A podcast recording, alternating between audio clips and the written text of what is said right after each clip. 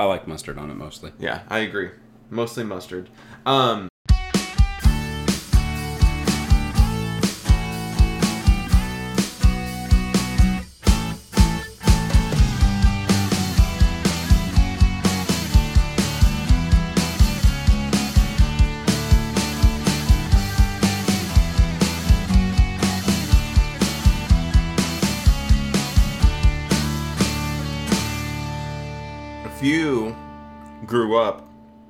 street, no, I fucked that up.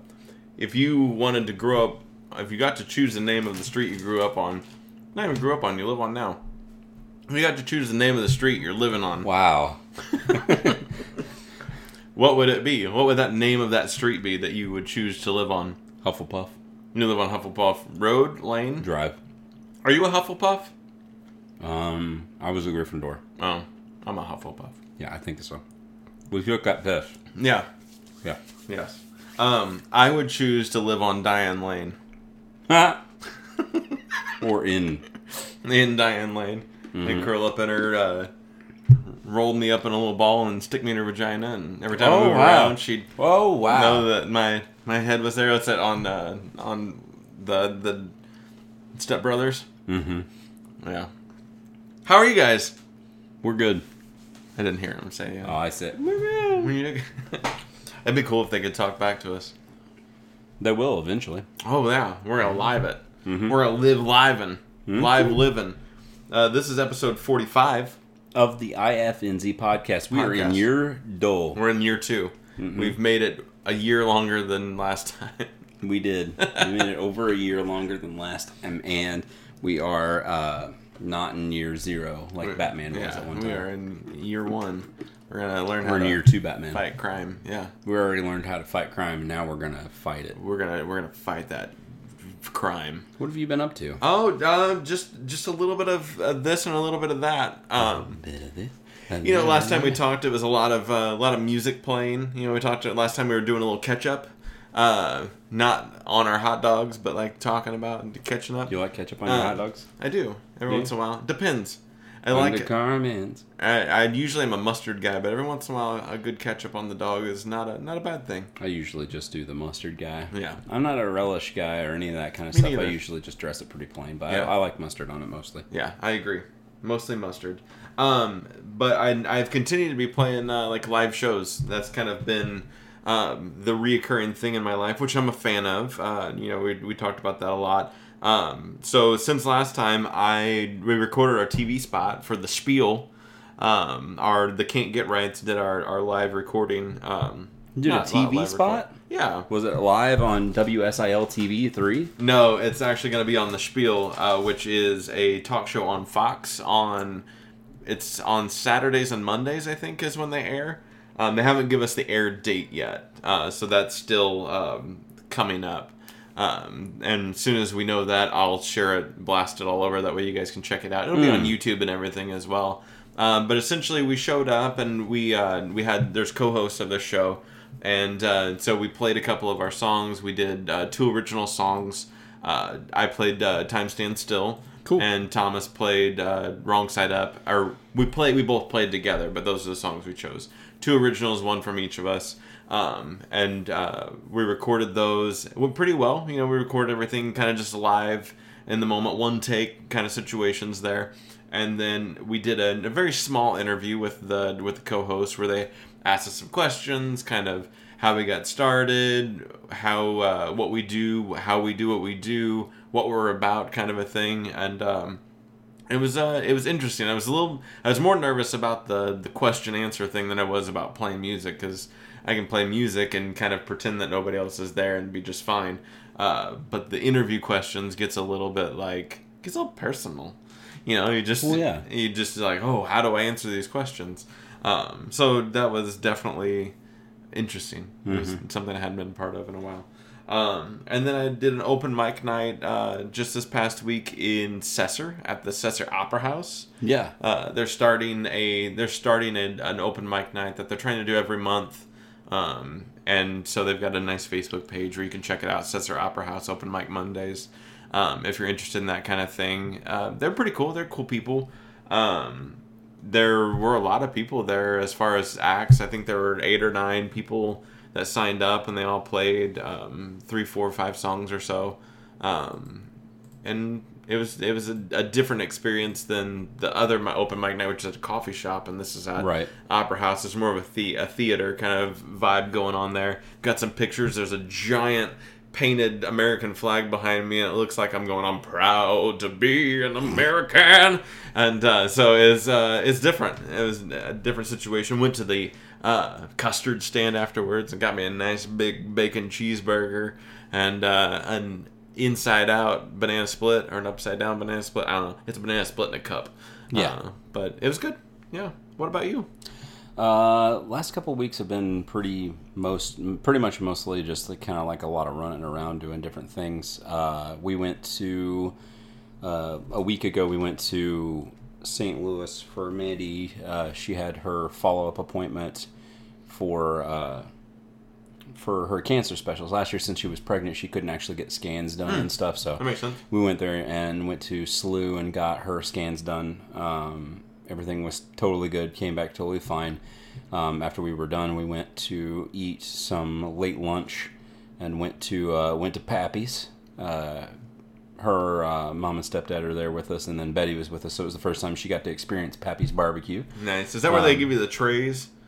Yeah, your food's on the trays, And then stuff like you just kind of it's brown paper on a metal tray kind of thing, and then they you go through the line and you say I want that and I want No, that. no, no, no. It's not like that. You, you, I don't know what you- that one is. No, you It's order you order your food as is, like a meal. You know, like a Oh, I see. and they bring it out to you on a tray. But I mean, it's not like you you take a tray and you're like, give me some of that, give me some of that, like a buffet. This place. I was thinking of is like they just like throw like slabs of meat on brown paper on a metal yeah, tray. that makes sense. Oh, uh, no, that's not it's that not that one. No, I don't know what I don't know where that's at. I don't know what you're. I think talking I've seen that before though. It's downtown in St. Louis. Uh, I don't know. There's a place in St. Louis downtown called Salt and Smoke. Is that it? Sugar Fire. Sugar Fire, yeah, they did That's that what to it the idiot. Um, we uh, after we went there, but yeah, it was Betty's. I forgot it was Betty's first time having pappies. Mm-hmm. We've been doing uh, that uh, baby led weaning Yeah. as far as like f- uh, feeding and stuff goes, and uh, she's you know we give her little bits of uh, of the barbecue. She'll put it in her mouth and just kind of swoosh it around and stuff like that. She does have two bottom teeth now and that are there, so that kind of helps her a little bit, kind of get through some more of the meaty stuffs and everything. But uh, she really liked it a lot. Um, and then we went to uh, to the old IKEA.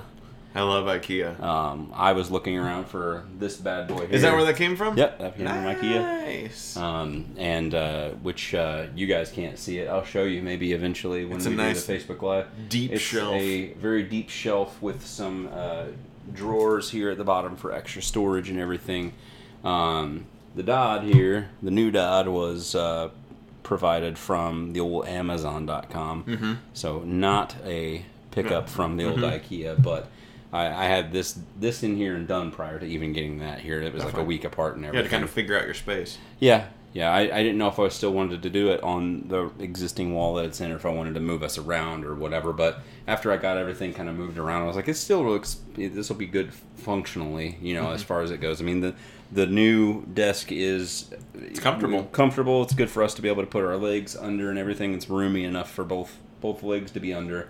the tower's over here on the end, and then the uh, It's the, got a good feng shui. yeah, I I'm I'm happy with the way it's all set up.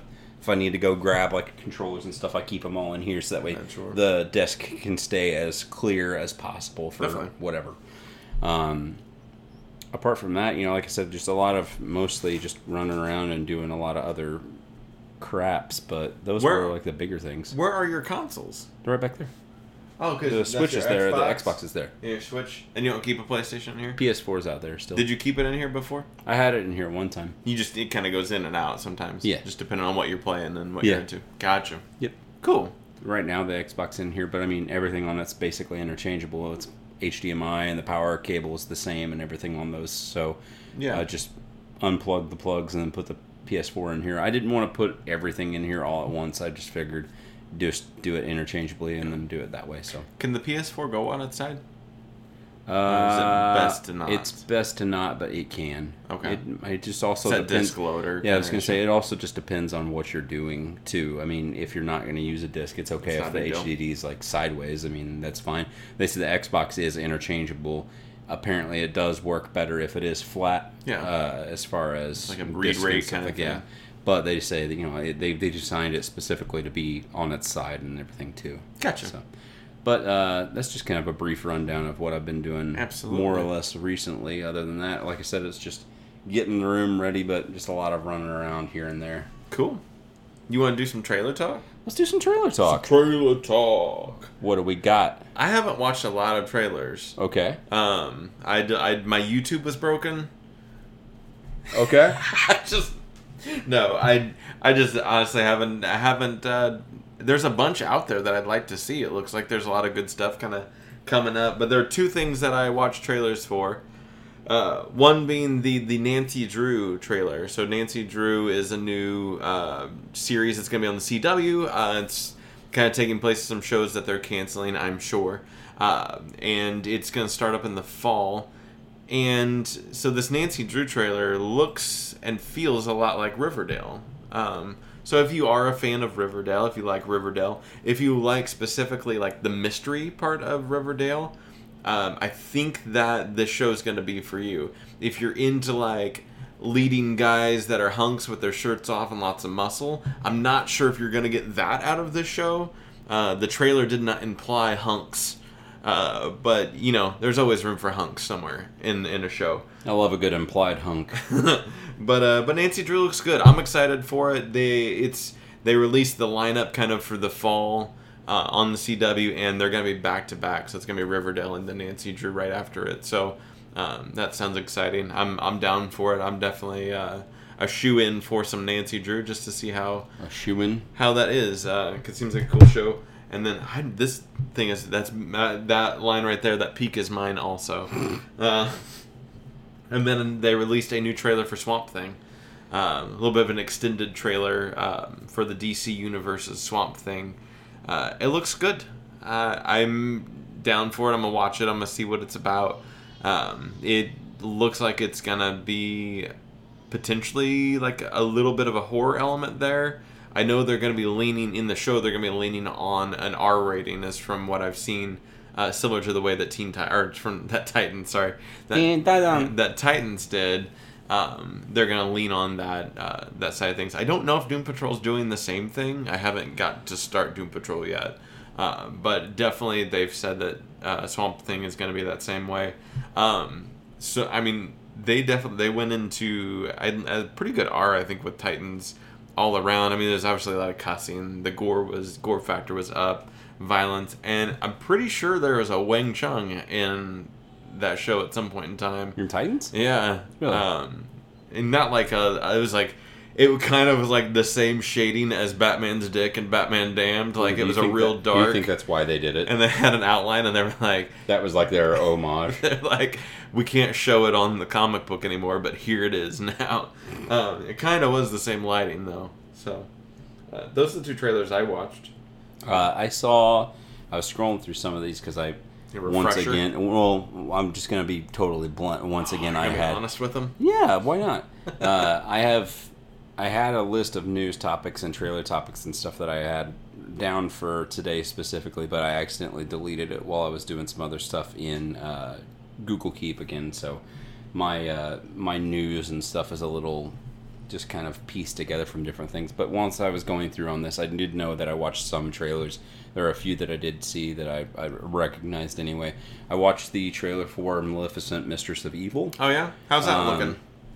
Did you like the first? Did you watch the first one? I can't remember. Uh, we watched. It the wasn't first one. memorable if I did. We watched the first one. It was okay. It wasn't obviously my favorite Disney movie. It was a cool take on the character because they tried to make her not just straight up evil. She's likable and she has a purpose for why she is evil to a certain extent. Okay. Um, this one looks kind of more of the same. Uh, she is clearly an evil person, but at the same time, there are bits and pieces of uh, the king and queen that are in this universe that uh, they're doing shit that's basically also kind of somewhat inherently evil.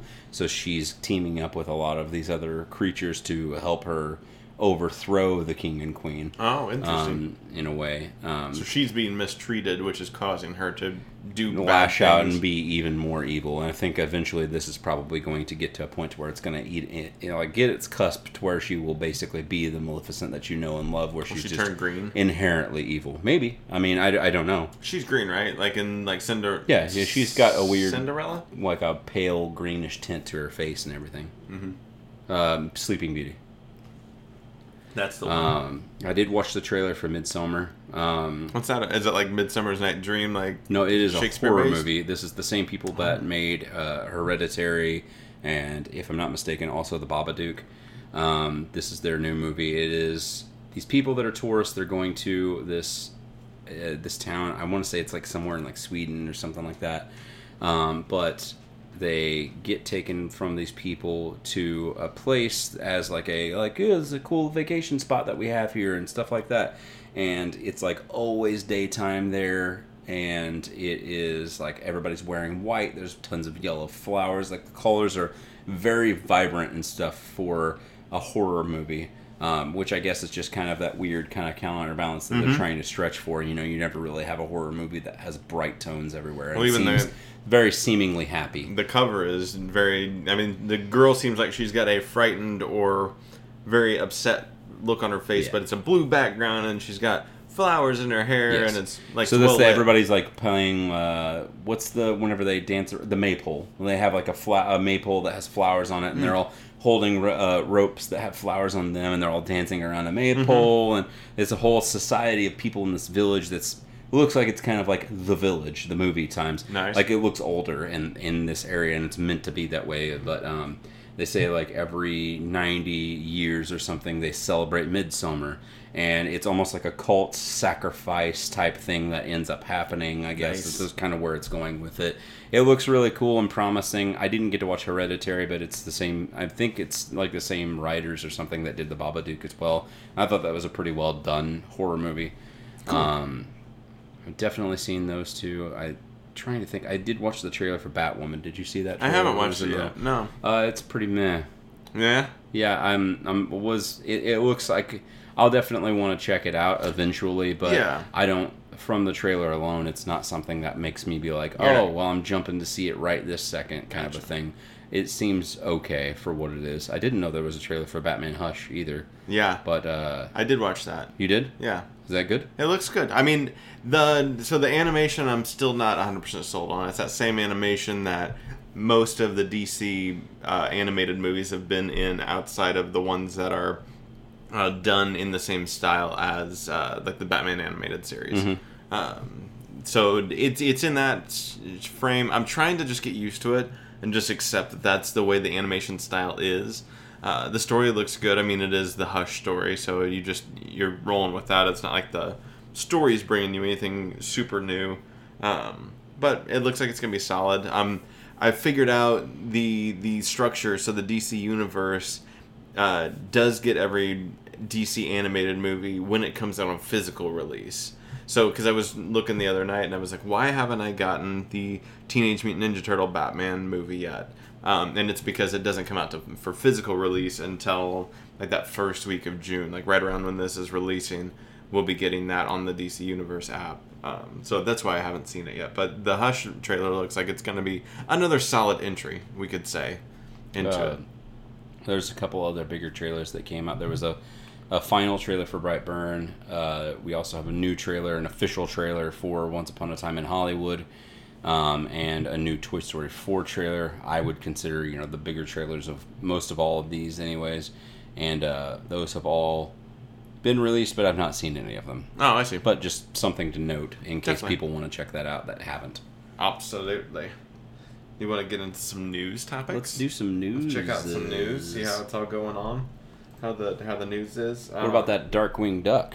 So yeah, yeah. There's a, there's a Uh, Darkwing Duck. So it's in the DuckTales universe as far as the new 27 I think it started in 2017 That sounds run right. Yeah, yeah, yeah. of DuckTales or of uh, of uh, Ducktales that is on Disney X. I Yeah, think now. Disney XD. Yeah, And uh, so within that same universe, they're about to introduce uh, old Darkwing Duck, or as we came to learn earlier, that I forgot his name, but Yeah. we'll search it as Drake Mallard. Mallard. uh, is going to be introduced again, and it looks like it's he's set up to be basically like a just a movie star or something to that effect. I don't know. is- I Like, didn't understand Because there's a lot of, in at least the still, there's a lot of Darkwing Duck paraphernalia behind him. yeah. like almost like it was a it's a, a big to do which i forget that launchpad is it crosses the the two shows Mm-hmm. um, that that's kind of the connector i would imagine between the two is that launchpad works for scrooge mcduck but then also is the sidekick to darkwing duck Yeah. Uh, but I, you know, grew up watching Darkwing Duck a lot, more so than probably I did DuckTales, if I could say, just because I, agree. really did like Darkwing Duck a lot. Um, how do you feel about this new animated this style that the ducktales is in and that that darkwing duck is into Is I'm it- cool with it. I like the I like the the shading of the characters, uh, like their The shading outline, is cool, you're right. the outlines itself and everything. That's not too bold, but it's it makes those characters and everything pop and feel a lot more crisp than what it used to. Mm-hmm. It does not that the other one was sloppy or anything before, but it, it definitely seems higher definition, if you will. I, it's hard to explain, Yeah. but I, I don't mind it. I've watched a couple of episodes of the DuckTales. DuckTales. Um, and I, the the animation and the storytelling in it is just the exact same quality that, or not the animation, but the storytelling anyway is the exact same quality as what you got from old Ducktales to me anyway. But uh, the animation obviously is just more polished. It's cleaned up. They do this a lot with a lot of things too. Those Mickey Mouse shorts that I was Yeah. telling you about before too. It's the old style of Mickey, like Steamboat Willie Mickey, you know, old old Mickey, but they polished it up with this same kind of almost crispness with the with the shading of those characters and stuff too. It's kind of a similar design, so it doesn't really you know bug me or anything. No, and I've, I've wanted to to visit the Ducktales show. I think I watched the first episode when it came out. Yeah. Um, because I, I agree. I like the I like the style of it. Looks like it'll be cool. Cool. Um, we got a some news on the well, just in general, kind of that Nickelodeon uh, animation kind of thing. Is that Invader Zim? Uh, we are getting the movie, which they've been working on for a while, on Netflix now. Is where it's going to be released this summer. Um, so we're going to get to see that Invader Zim movie. I'm not a big Invader Zim fan. I could never quite get into it. Like there were a lot of people around me that really liked Invader Zim, but I, there was something about it that just didn't resonate with me. And I'm not sure what it was. I think before Invader Zim was actually a thing, uh, it was comics before. It started off it, before it even had its own comic line. It was part of another comic book series. oh really? Um, it was like a story within a story kind of a thing, Like and then it got its, kind of yeah, it got its own individual, uh, independent comic series as well. I can't think of the name of the series, but it was something that a friend of mine let me borrow a long time ago. I mean, like when I was like 15 or 16. But it was the that comic book series, and Invader Zim was inside of that, and then they eventually made Invader Zim its own comics Oh. and stuff. But from the comic standpoints, it was almost like it's not necessarily super kid oriented. I think it was once it actually became its own independent one. But whenever it was inside of the other comic book, it was very much so like a more morbid take on that kind of a. I don't know. I think it's a morbid take on on animation that's supposed to be designed for kids Gotcha. in a way. You know, like it was it was like having something like an ah Ariel monster, but it's a mature rated version of that. Really? But it still looked like Kitty. Kitty Yeah. still. Um, so it, that comic book and the Invader Zim that was in that one was kind of more mature. So like I said, at that time I was probably like 14 or 15 whenever Yeah. I got that borrowed, and then I remember seeing Invader Zim later, and it still has some adult tones to it, like a lot of you know Nickelodeon shows eventually have. Yeah. But you know, it still had its own kind of flow and feel to it that I don't know. I, I could see the appeal to it, but it was never anything that I went and explored a lot of. I I, never could never say that I've watched every episode of Invader Zim. Yeah, definitely. The uh, the movie is called Enter the Florpus, um, and so alongside that, they also announced that Netflix is going to be getting Rocko's Modern Life. Nice. That's going to be coming, um, I guess, this summer as well. It looks like everything is kind of that relationship is starting this summer, which is great because Netflix needs something. It's kind of losing some of its main properties. There's a lot of studios that are going to their own realm. They're going to their all own. that stuff's been digitized for a while and Yeah. everything, anyways, too. So once they actually acquire it, acquire it, I don't see a reason why they couldn't just be like, here it is. Yeah, it's perfect. I mean, you got your what you got? Uh, you know, in, the, in that general realm, you got like you said, Abra Monsters. Yeah. Rocko, uh, Ren and Stimpy, part of the Netflix or the the Nickelodeon kind of potential that it could be in there. Is that Ni- Yeah, yeah, that's that Nickelodeon, yeah. Um, you get uh, you know Doug. There's a there's a I don't know where Doug lands because Doug was Nickelodeon and then it got sold to Disney. But I would I think the Disney or the Nickelodeon shows of Doug are a separate So entity. this would be in, this is a Netflix acquisition of all of these shows they could. I'm or- wondering if Netflix is getting the rights to Nickelodeon shows or like the Nick Splat kind Yeah. of like I mean, that could be a lot of stuff. You can get Yeah. your Angry Beavers then Angry too. Beavers. Yeah, Uh, absolutely. Obviously, Invader Zim. You get all that. Uh, yeah, if they wanted to do actual like It's, people uh, yeah. series, I didn't know if it was going to be strictly animation like Nick Splat, or if it would be anything like that. What was the the kind of not skit? It was the skit animated thing with Benny and June. Was it Benny and June? I don't think it was Benny and June as the Uh, host, but there was like they came out of a comic strip. Yeah, And uh, I couldn't think of the name of it right now. Now that you have me on the spot, I They got can't. the think, I know Naked what you're Man. looking- Yeah, the, the, it has the. You know what I'm talking about. yeah, I know what you're Kaboom! Kaboom is Was it? it Kaboom? Yes. Kablam. Kablam is the yes. Kablam is the name of the show, and then Yeah. the skits that were the animated hung because it had Prometheus and Bob in Yeah, it, and uh, what were those guys? That, Was Recess with, with the with the naked No. guy? I don't remember. There was like a team. They were a Yeah, team of I people. couldn't think of the name There was like it. a melted action figure. Yeah, and uh, that's funny. That's funny stuff. So that would be awesome. That'd be cool if we could get like a more of that whole um, set of things. Especially like I said, when Disney's going to be rolling out with Action League now. Action League now. Yeah. There you go. Sniz and Fondue, Yes. Life of Loopy, Yeah, life. Of, That's uh, the one. Prometheus and of. Bob. Yeah, Uh, they, they would interchange because it wouldn't necessarily be little shorts of every single one of those. Either, Yeah. every single time. It kind of be like how you get um, well with any variety show. Um, but this is this would be awesome. I don't know. I mean, we're we're speculating a little bit here that Netflix is acquiring a lot of the Nicktoon kind of stuff from that era. But when Disney is going to be rolling out the Disney Plus app, and I assume the way that they're talking, rolling out their entire catalog, which is the Disney Afternoon. We're just talking about Darkwing Duck. Yeah. Is like they're getting all of that part of your childhood the gummy bears tailspin darkwing duck ducktales anything duck related is going to be on there uh, chippendales rescue rangers is going to be there um, then netflix could compete with that with the other saturday morning cartoon program that you're Yeah. watching which was That would make perfect sense. i like it I wonder don't- if that would i don't know make if it's them- real but i like it Oh, sorry. I wonder if that would make them compete though, with that specifically. Like saying Yeah. like like with the uh, knowing that like if they were going to say like oh well here's all of Nickelodeon stuff and they'd be like oh yeah but we kind of also own Doug so we're gonna have to take that from you or something to that effect There's and make them make them want to like pull some of that shit because Yeah. of it or how that would go. There's got to be some sort of thing there. But what's cool about this that I don't know if they would exactly replicate in Disney's side is that Netflix is pushing out the Invader Zim movie. They're they're now going to be the ones pushing out the Rocko's Modern Life movie. Yes. Um, so there's some original stuff that could potentially give them a different angle to approach these things because they're willing to invest the time into creating a whole new thing, part of that nostalgia um, with those new things. Maybe we get a, a Rugrats movie or something like that that ties into it. Another one they've already done four or something. Right. Yeah. Um, Rugrats in Paris. SpongeBob is a Nickelodeon Yeah. thing. I mean, I don't know where SpongeBob lives right now. I know he's, as on the he's got some stuff on Hulu. I, Oh, I yeah? think some of the seasons are on there. I think you can get them still on Amazon. I don't know if all of them are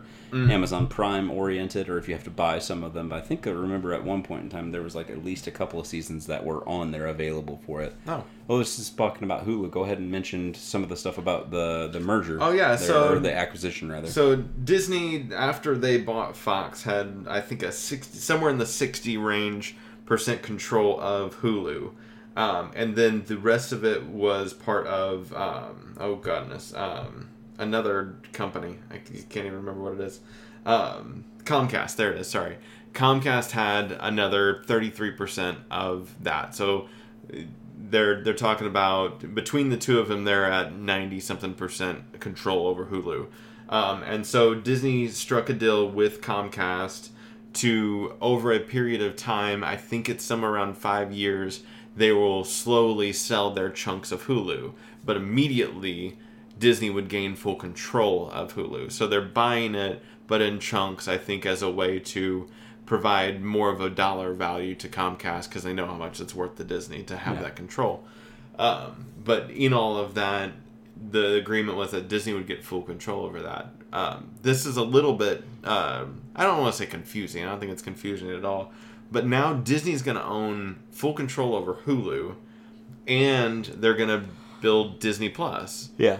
And so, what what gains do they have by having essentially almost two competing, competing, competing, competing apps like that? That's a kind of a, a weird I think thing. that they're not going to compete. I think they'll end up working in tandem with one Okay. another. I could see them doing like what HBO or Showtime does Like with premium. Hulu and have that tied in as a premium service. Oh. And kind of like how we talked about it before, I still think that some of those original shows that are Disney or Marvel properties will still be tied to Hulu as their Yeah. home for maybe more mature content with That's right, what we were we're getting from Howard the Duck and stuff like that mm-hmm. Versus having everything else be more family oriented and maybe family friendly or open anyway on there because I don't think we'll ever see that transition happen from getting your Howard the Duck series or MODOK series being on the Disney Plus app. You know, I, I think we'll just stay over on Hulu, so you'll be able to get the best of both worlds. Maybe they'll have some kind of a thing where Yeah, even if the, either that or like, it could be a price break as low as like a dollar or Mm-hmm. something like that. You know, like hey, you have Hulu and you have this. Just combine your subscription and get your get your one thing on here and just pay instead of eight dollars or whatever it is to just paying like seven, yeah, and then just have it added on to your Hulu subscription. yeah. I could see cool. I could see them doing something like that. I think that would probably be the more logistic means of it because I don't think they're going to actually necessarily be able to compete against one another. Yeah, and why would they? I don't think they'd keep investing in that Disney Plus app if they were planning on abandoning it. And Hulu's got the live TV thing going for it, which Yeah. is, I mean, it's doing a killer job at doing live TV. So I'm sure they want to keep that rolling. And you're absolutely right; it's kind of the hub for everything.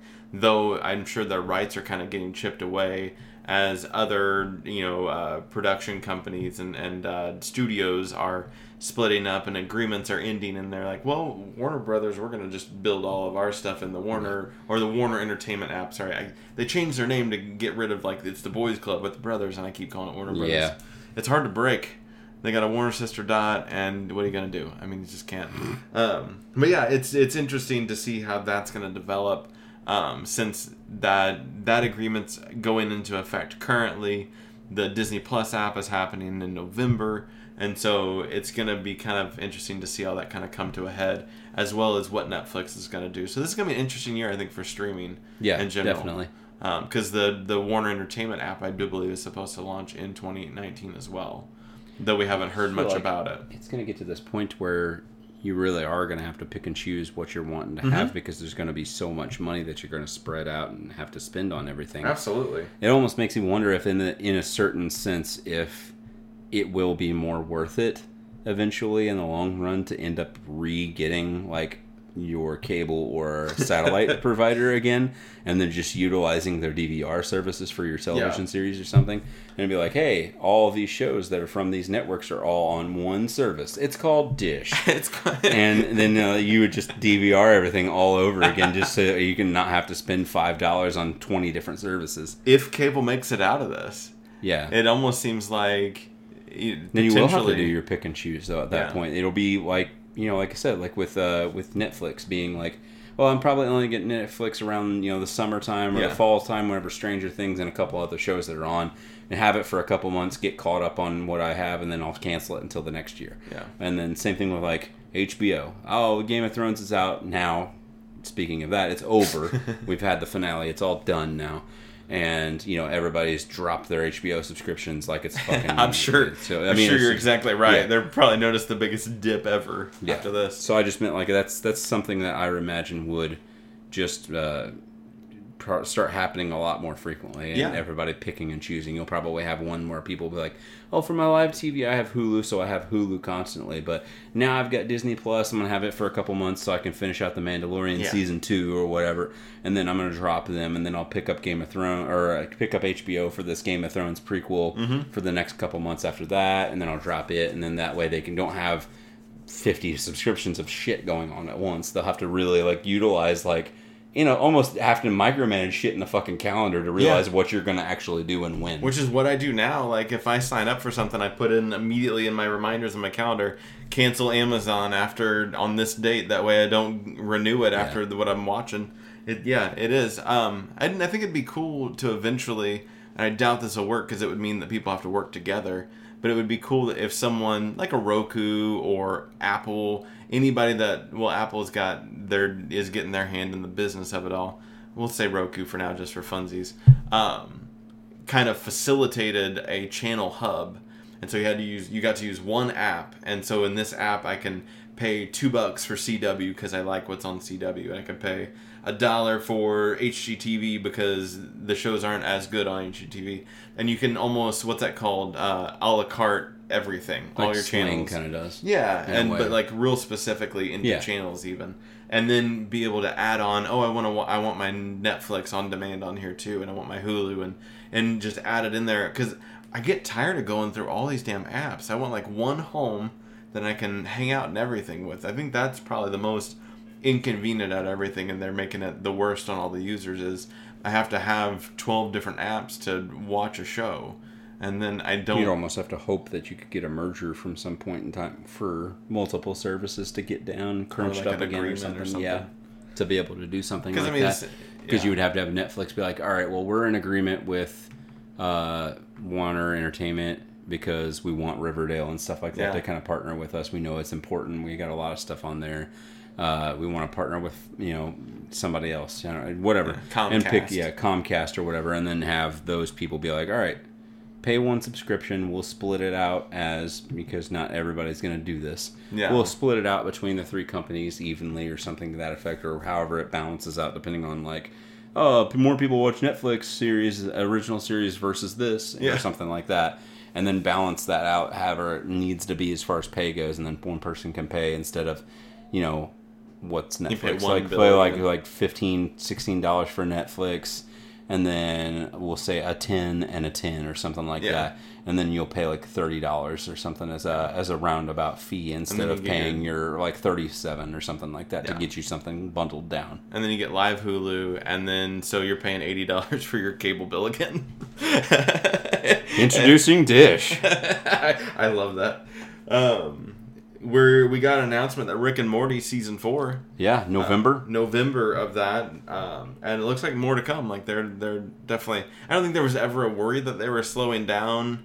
Oh, Um, no, just no. that they, they, did were that just gonna. announcement that after the third season, shortly after that, they did an acquisition with uh, a re re-signed a contract with Adult Swim after they finished the third season, and they have at least seventy more episodes in the works Nice. because that's what their That was the contract third- is signed up wow. for. So uh, it- they last couple of seasons, I think the last season was like another. It was like ten to twelve episodes. That's what I think so. Yeah. So I think we'll probably maybe just stick with that, and then they'll just keep working through. That might be enough to work them up to like maybe at this point would if they did ten episode seasons, we're looking at up to season ten. Yeah. So if they cleared it out and they were just like, at least give us ten seasons because we know it'll be great, and they were just like, okay, we'll just work on ten seasons. Then Yeah. that'll be it. And if Justin Roiland and and uh, Dan Harmon want to be done after that, then just call it quits. That's fine. yeah. I don't like. I, don't, I mean, I get it, but I, at the same time, you know, you got your Family Guys, your Simpsons, and stuff like that, and I get it, and I love a lot about those shows. I mean, not every single aspect of Mm-hmm. it, but I love a lot about those shows that I, I get. There's a point where it hits where it's eventually going to get to a point where they're going to like be beating a dead horse. you don't want to flood the market with that and I, I like what they do they what it's they spend more than a year between episodes or before between seasons don't they Because it takes a while for him to get stuff down that he wants so to do, I it's, guess. it's kind of it's neat because they and they don't do big seasons so it's 10 episodes every like a year and a half and so when you get it, you're excited about it again. It's not like you're expecting it. Like it's not here we go again, here we go again, here we go again. So I think that I do think that's cool, even though I'm not the biggest Rick and Morty fan in general. Yeah, it's good to break up the like monotony that. though with it though. Yeah, I like that approach to it. Uh, let's talk about Final Fantasy VII remake. There was a new trailer that came out for it. Hmm. Uh, I'll let it play because it's actually on here for a little bit, just kind of describing it. Um, It looks pretty. yeah, I think that to me the idea with this is that yeah, it says play it start play it first on PS4. Uh, that was the trailer announcement that they did back in 2015. They have the one that's on now. Uh, I think that their idea behind this, and we already kind of know this now with uh, with Death Stranding, um, is that I think both this one and Death Stranding are going to be probably PS5 launch titles, or at least really close to that window. Yeah. because that's going to push both. You know, both of those games are going to push the console first party games Definitely. in a huge way. And they're gonna yeah, they Um, could overlap, I guess, to where they do a PS4, PS5 release Yeah, on them. I think that they would probably would would do that. They could do that with both games. I don't. I don't know about Uh, Death Stranding. yeah, I agree. but maybe.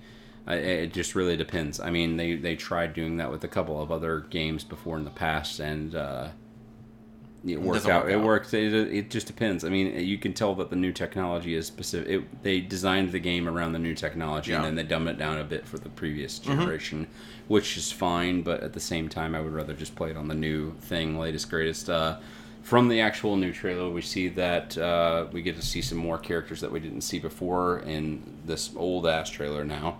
Uh, we seen Barrett. Uh, you see What was the deal with Barrett? There was a big stink about it. Was it not that they didn't like the voice? they didn't like the voice and some of the some of the stuff about his character design and stuff. I think all the stuff is honestly totally fine. It doesn't bug me. Yeah. A lot of stink around too from what gameplay you actually get to see in the trailer. A lot of people are saying that the gameplay mechanics of it have changed up substantially. It's more um, more like Final Fantasy 12, Final Fantasy 15, Kingdom Heartsy in a way versus your traditional turn-based RPG, which is Yeah. what it used to be Yes. people were thinking if we're just doing a hashed out remake and we're actually changing the whole thing, then I mean we're just keeping the same story, but we're changing absolutely everything else Everything about, about the it. game, basically almost Yeah. in the way.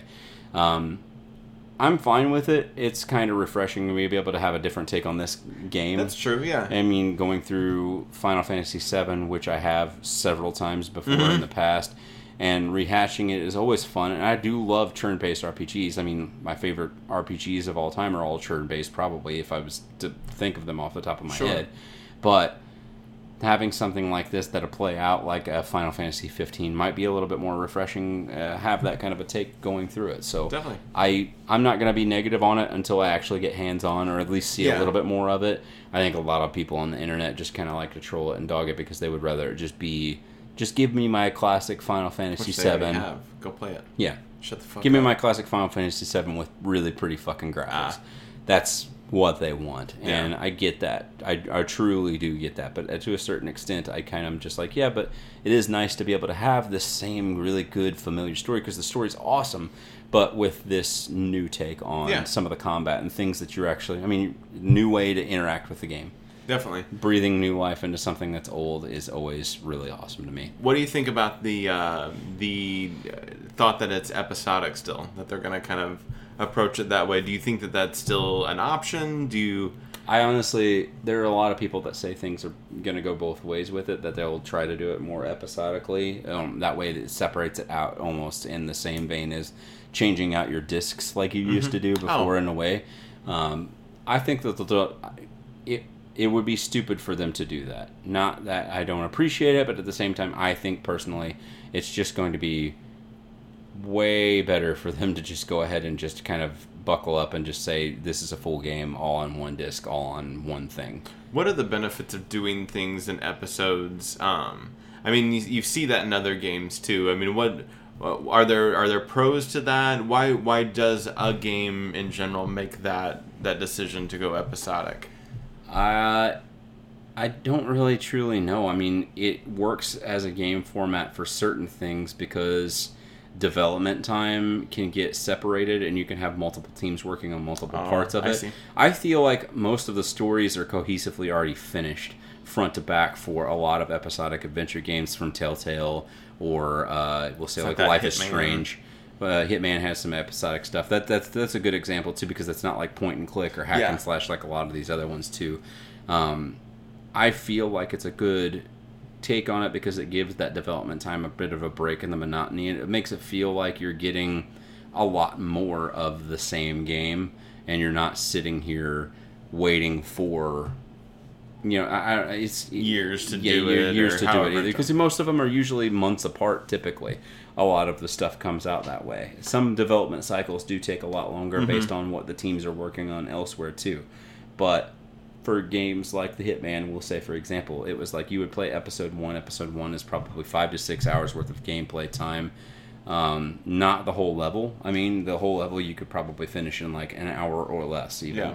But there's so much replayability to it. A lot of other different things as you could do. You could probably get a good five to six hours of gameplay in it, and then here in two months time uh, you're going to have the next episode so it's a way of giving you these games in chunks and then working off of what they had heard as user feedback from the first episode so if there's specific things that they need to get done they were working on it actively as of development time but they can also change and tweak things the way that people have said so the game almost gradually gets better over time that way too I haven't ever played an episodic game, but I like the idea of it because th- there seems like there's a lot of cool things about it. One, um, if you're a faster gamer than I am, I can it, it levels the playing field a little bit as far as like playing with friends. Like you all get episode one at the same time, you work through it. Maybe you're faster at it, maybe I'm slower at it. But we kind of can talk about it together, and it lasts for a little bit longer. Yeah. Like Kingdom Hearts went by so fast for me.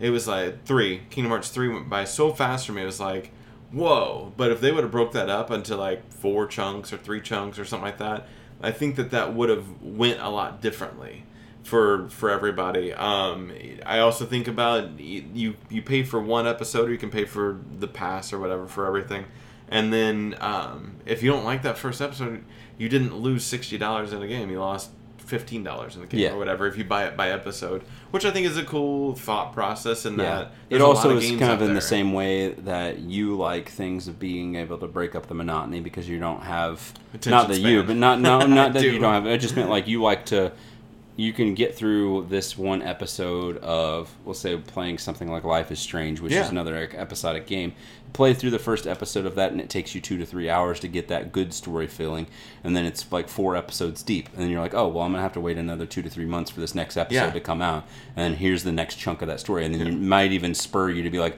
I, I feel like I really want to go back through and even replay chapter one Yes. and then play chapter three since it's going to be coming out next Yeah. week or something like that. It's just like money's that. worth at that point. Yeah. Which is, I mean, I, I could blame that on comics. That's a, a long history Mm-hmm. of comic reading. It's like I'll get through and read four issues and then get back to like it'll get in the read pile and then two months later I'm like, oh, I need to get back and read that fifth issue. Well, I might as well read issue one through four again, and then I'm doubling up on it. And so it's definitely I, you get that same feeling. I think it's probably the the comic reader and me, Yeah. or the TV show watcher, really at that. I mean.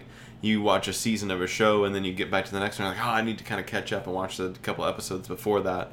So I Um, can I get that totally. There's also parts of me that just I mean I've grown up playing video games my whole You life and I've never had things that were episodic up until probably you know you're looking at maybe 10 years ago as Mm-hmm. whenever this really kind of started or less even Yeah. as a as a way or a medium of telling stories so it's not necessarily something that is super new i mean or it's but i mean it's, it's new to a Still lot of people still it's yeah. very fresh as far as a medium of storytelling goes but I get where they would go, like I said before, with a game like this or an RPG, especially if it's a remake of an old one, because whenever you're playing it on PlayStation, there were so many divides that happen because of the discs. Your Mm-hmm. limitation space literally broke up the story for you. So if you have a disc-based game that was, you know, like Final Fantasy eight or nine, I think were like four discs long, and each one had 20 hours worth of Yeah. content in it. I mean, that's a giant chunk to play through. If I'm going to play through one through one of 20 hours of a game and I'm getting ready to insert disc two, I probably would end up being like, all right, I'm going to find the nearest save point, stop for a bit.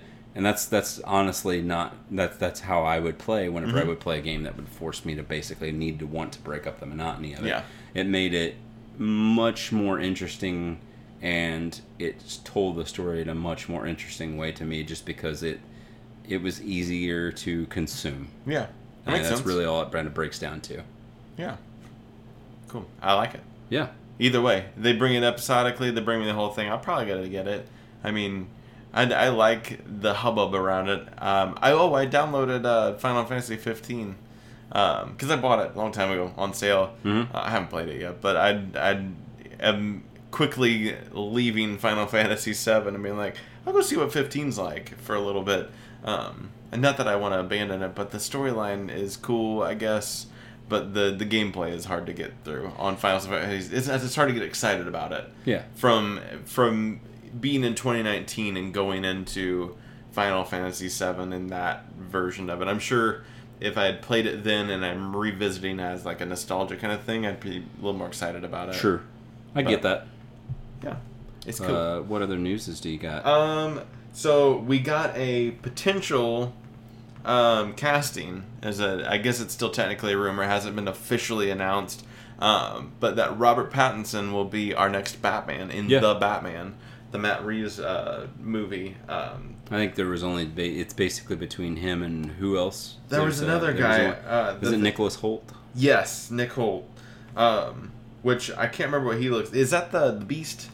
Yes. Yeah. hmm which I neither one of them I could imagine as I can obviously Robert Pattinson can be dark and brooding. Um, he he's like cut his teeth on emo, so like he he definitely de- definitely could be I think um, a person in the Batman universe. Would be fair to say. Oh, he was just Tolkien. hmm That's right. He was J.R.R. Tolkien. Um, so Robert Pattinson's definitely getting the most press, I think, out of this. Nick Hoult's not really. Uh, they're kind of like, and there's also Nicholas Hoult Yeah. as a potential. Um, how do you feel about it? Do you do you care? Are you just kind of waiting to see how I it all plays out? I think it makes me feel like like I, I've seen I've seen a couple other mm-hmm. movies that he's done apart from like Twilight and stuff like that. Yeah. Which I feel like Twilight was just so hackney acted a lot of a It lot was of its own you- thing, Yeah, yeah. very much so. But a lot of the other movies that he's done, I think I've watched one. It was think it's called maybe Remember Me or something like that. yes. Oh, remember me and so then, good. Uh, another indie movie too that was newer of his, and both of those are he's he's a really well like put together talented actor in general, and I I, think he gets a lot of flack for it because of Twilight, and Twilight has that effect on a lot of people in general. But honestly, if you give it the time of day, he is a pretty good actor, and I think that he could do justice to the role. I, I would never.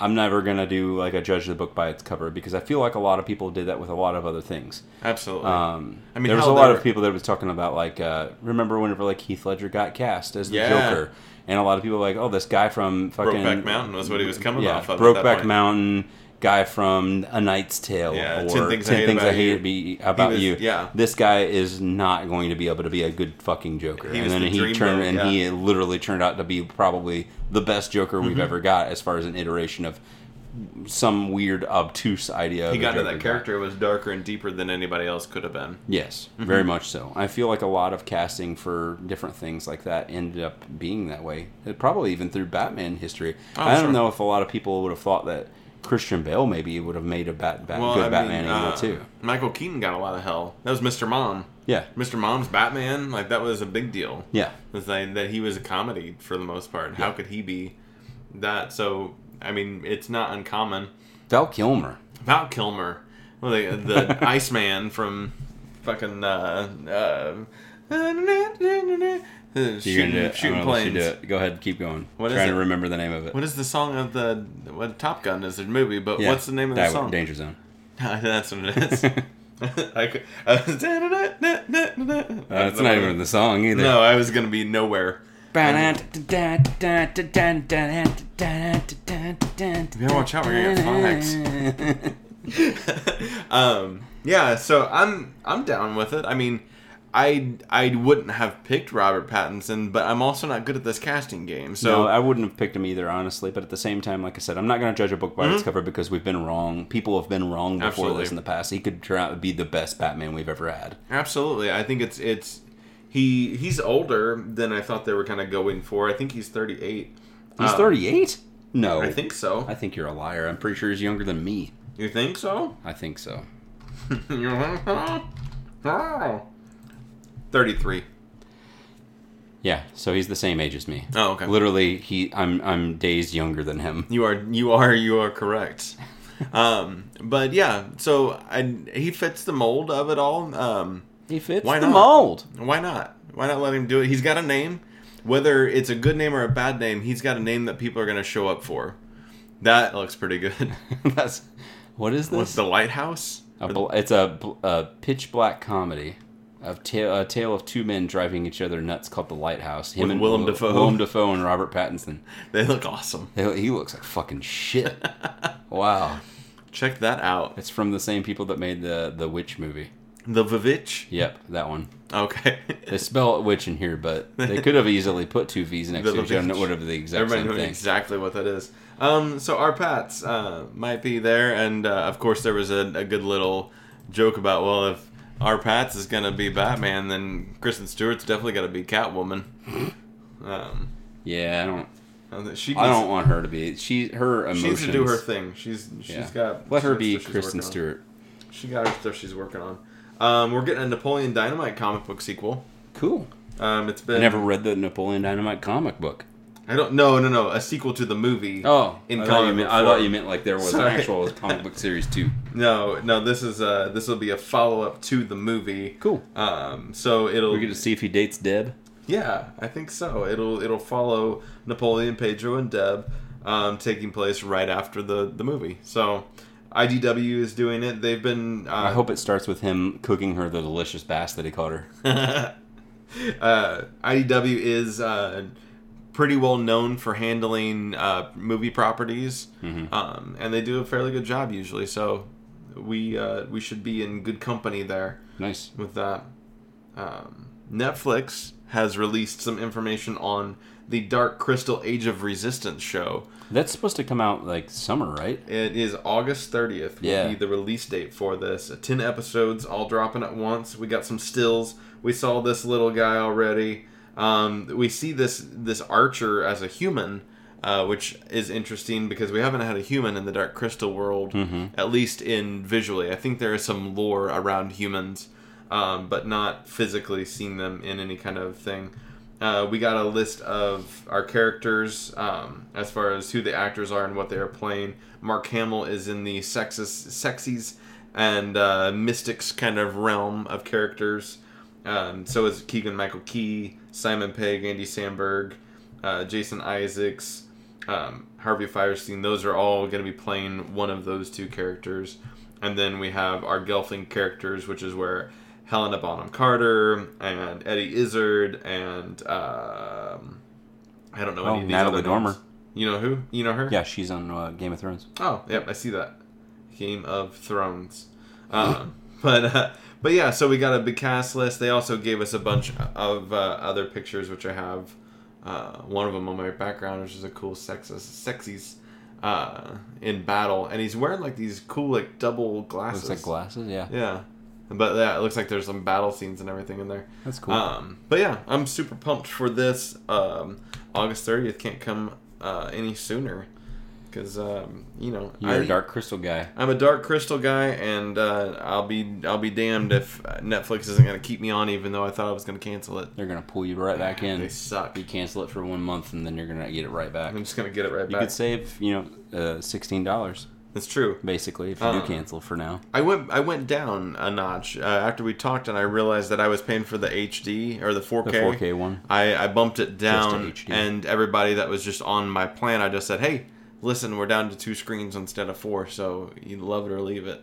Um, and there hasn't been any problems. So Yeah. Um, but that that's cool. Uh, speaking of Netflix, they are going to do a series. We talked about it a, a couple episodes ago about the uh, the Magic Order, the Mark Millar uh, comic book. That I was like, surely they're going to make a series of this because it's a Netflix produced comic in uh, the contract that Mark Millar had with them. And this is the one you described as kind of like Harry Potter, Very much, like yeah. when they're all auras, basically. yeah, kind of. could could live in that world very easily. They could say, you know, if if uh, if uh, uh, what's her name, J.K. Rowling. Rowling, uh, was like, I support this. This is part of my world.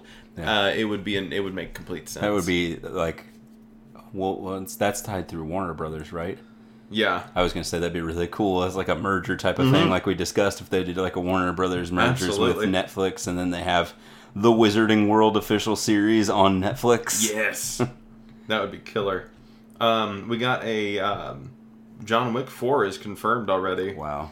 So I guess they. Uh, they they had been hyping up three like this was like the penultimate ending. Like this is actually how it's done. Really? I've not seen it yet at all, so you're not going to get any spoilers from me. but I, I truly that was what they were saying. Like they had initially thought that once they got to chapter three, that the Parabellum was going to be it. And that's that's that's the final one. But I guess four is confirmed. I didn't know this. they they confirmed it. The release date is going to be May 21st, 2021. So about two years from three.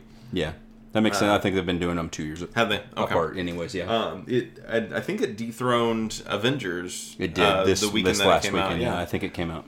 Yeah. So so it seems like it's doing well. Um, Speaking of, I just saw earlier. I think it was yesterday that uh, uh, Endgame dethroned Avatar in the domestic Yeah. box office. still but, have a little bit to beat. yeah, the, but it's only like two hundred thousand away now It'll in in the overseas. Yeah, I mean, I think so. I think there are going to be a lot of stragglers that can within domestic and there that'll be able to gross it, and Oh, it still yeah. has. What we're three weeks in, it still has probably another three to four weeks left in its time Yeah. frame of of like a window as far as like stuff to go. So I, I'm I I think can it should be able to pull over two hundred thousand to get in it. I'm gonna. I think I'm gonna give it my money one more time. I'd like to go see it again for a second time. Just give it Yeah. a second viewing. I would like to see it again, especially knowing that it's to be a little bit more cleared out. I think the next time we go to theaters, we'll watch John Wick three. Oh, yeah. But then if we go again after that, Get eventually we'll probably try to get uh, watch that again. I'd like to see it again, especially if I can get it on the matinee. Mm-hmm. Absolutely. I uh, oh, uh, Comixology just recently had a, a sell uh, of, of the John Wick comic book series, Nice. which is um, sets up a prequel to the first movie. I don't know. This is in the middle of the format, but You're fine. it, I I don't remember. Are we talking about things that we played and watched and things Yes. as well? Okay.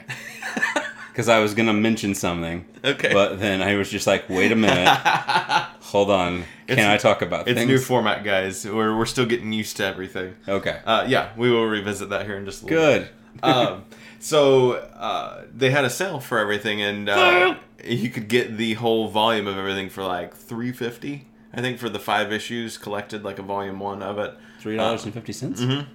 Is it still going on? It might be. I want to go look and see if I can find that. Do I'd right be now. interested. Um, so I, I purchased it. Yeah, on Okay. Comixology. I purchased it just. Uh, I thought since I haven't watched these movies yet, and you love them. Yeah, um, they're. Well, that's I don't know if it how trans how it'll translate well into comic book story because the story is okay. There's not a huge the overarching story's story. not what's driving the thing. No, it's the actual movie and the action sequences that go on in it. But it could be driven pretty well in comic book form because I mean, visually it's still there. Yeah. It's just a matter of you know, like oh shit, he did this. But I mean, in motion, it's just very I don't know.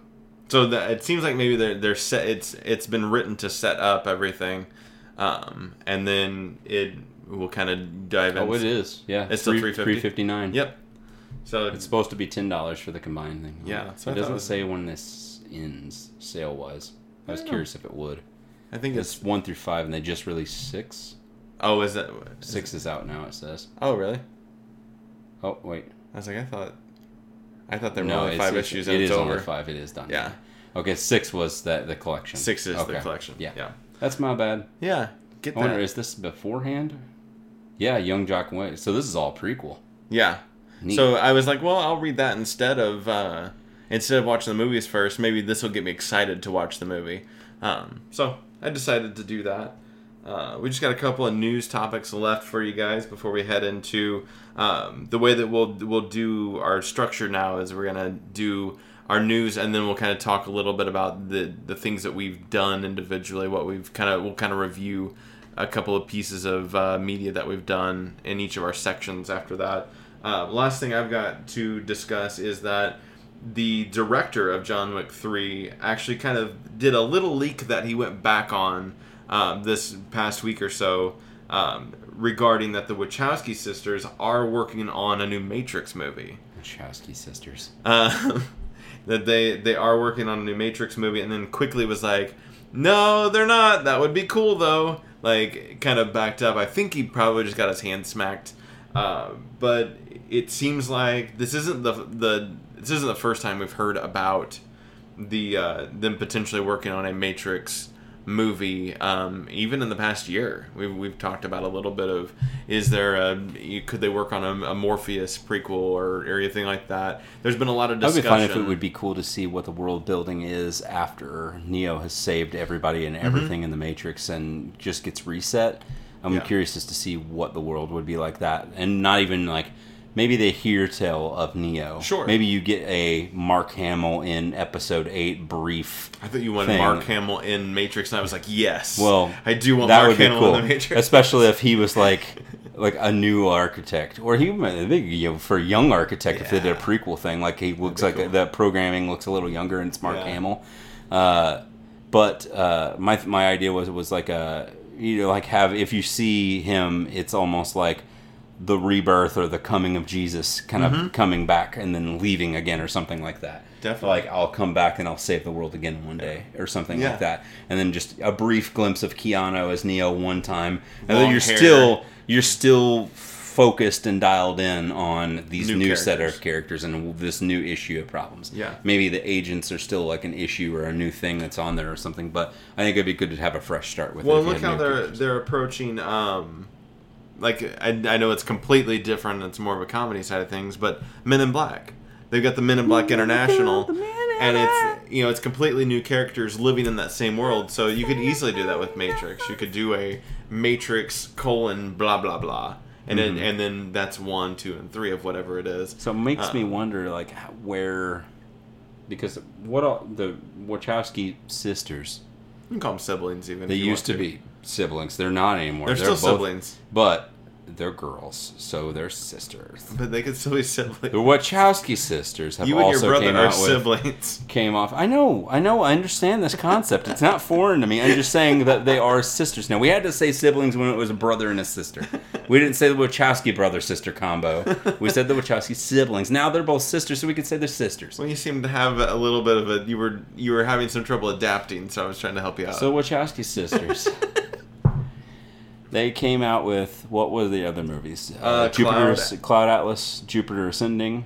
Jupiter Ascending's theirs too. Yeah, which was supposed to have like two to three, maybe even five sequels, some shit Really? like that. But it bombed so hard they were just like, maybe not. Um, They didn't do Life of Pi. No, that is a completely. That's an Asian man. I know it's a Even- book, uh, but I thought maybe they were the ones who adapted. It. No, they did it. not adapt it. Uh, Uh, I can't think of it. Is that John Woo? John Woo. I don't remember. I don't. I don't. I don't know. I'll have to look it up. I'm, Uh, not, I'm not good with names. Uh, what should I type in? I'll type in the Matrix because I can't spell the Wachowski. Wachowski, for the life of me. this is, I think, I'm pretty sure how I did You'll it the get last there, time yeah. too.